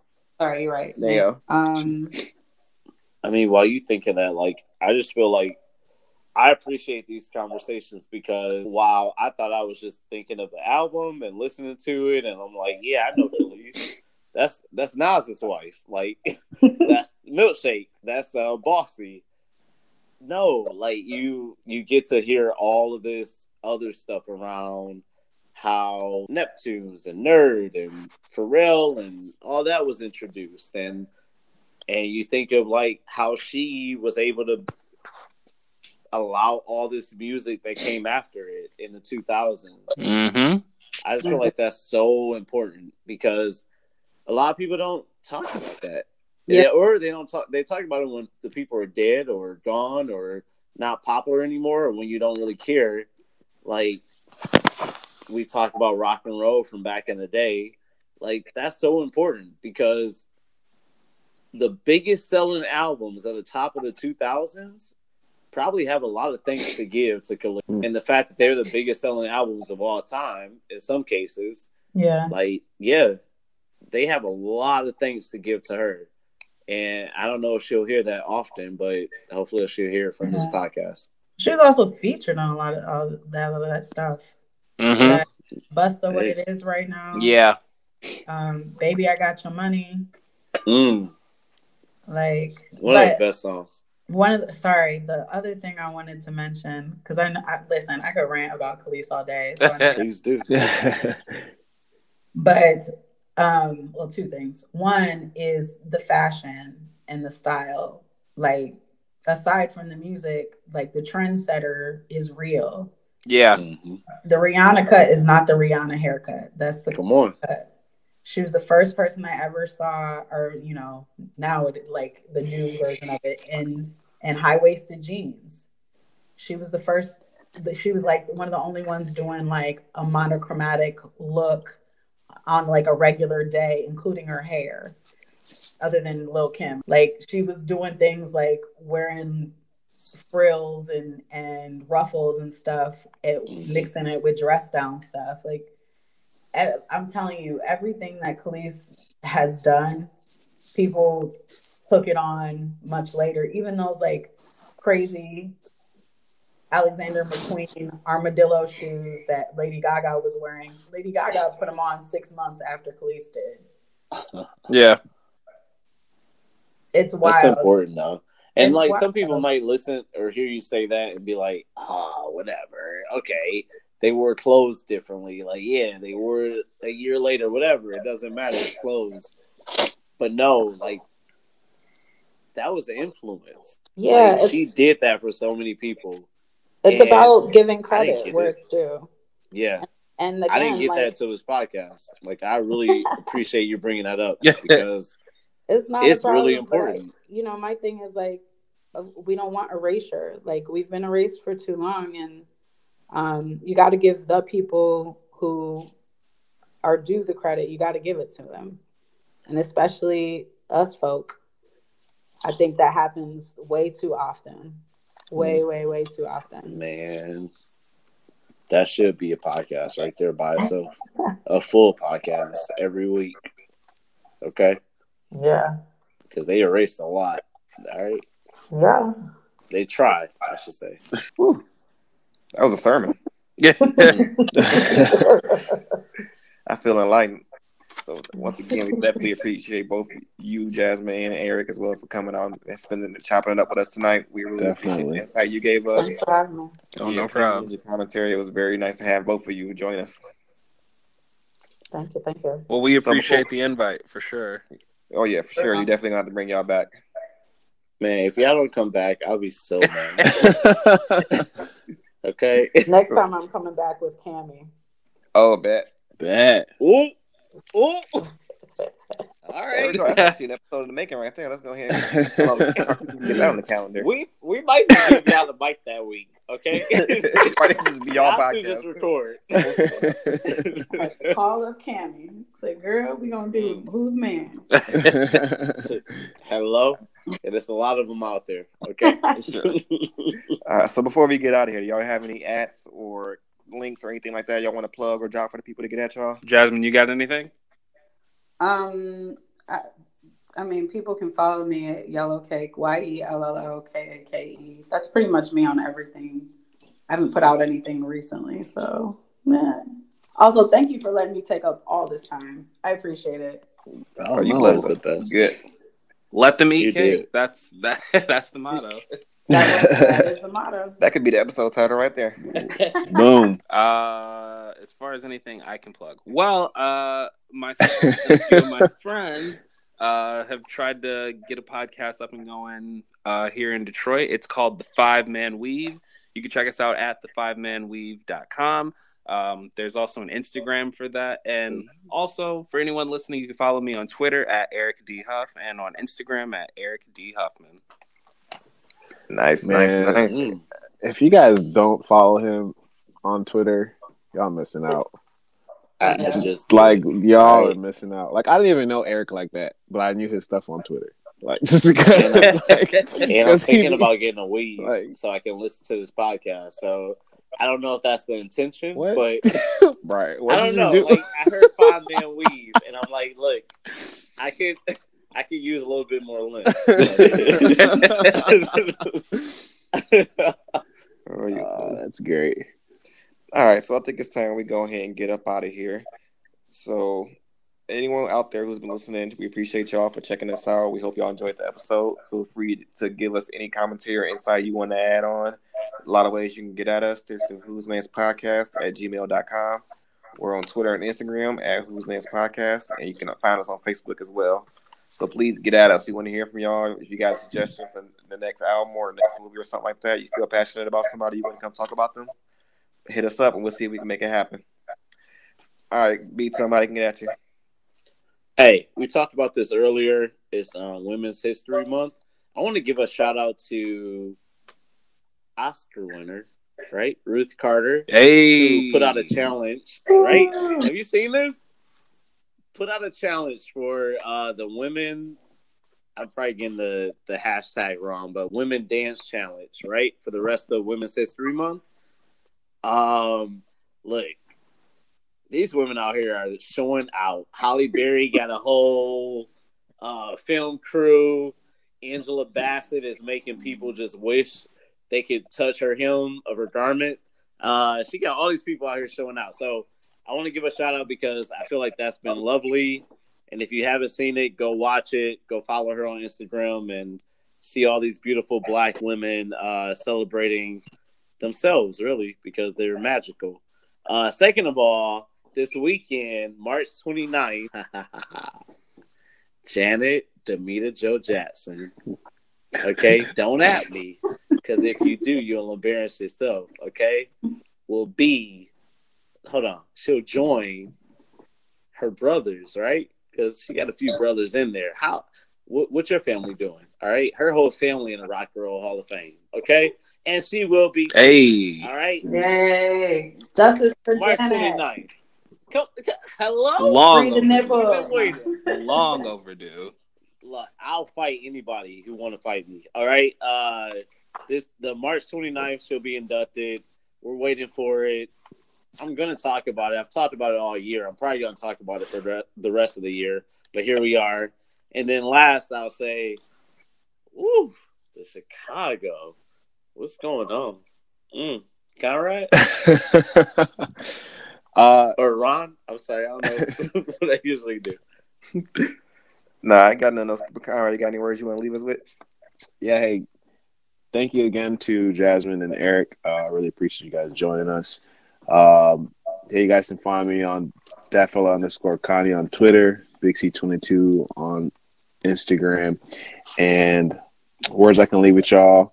I think I can say this without spoiling anything for Jasmine, but um, I think one of the biggest things I took all, away from us, the movie, is that we can be our our biggest monsters ourselves, um, and we we're quick to um, point out flaws in ourselves. We are the biggest um, judges of ourselves, and so this week I just encourage you all to really look at yourselves in a positive light. Um, try to, and it's easier said than done, but try to, you know, look at yourself in a positive light. Um, just keep those positive affirmations going, knowing that you're worthy, you're loved. Um, things in the end, to me, I'm a strong believer, do work out for those that um, put out positive energy in the world. Uh, so surround yourself with people that also uplift you because that helps you, you know, boost your self esteem and see that you are worthy. Um, Darnold, Every time. I'm starting to question that you might be tethered. Ooh. And the real and the real Darnold, the one we've been searching for for years, is trying to find you. Might be a sequel. So I'm gonna leave it at that.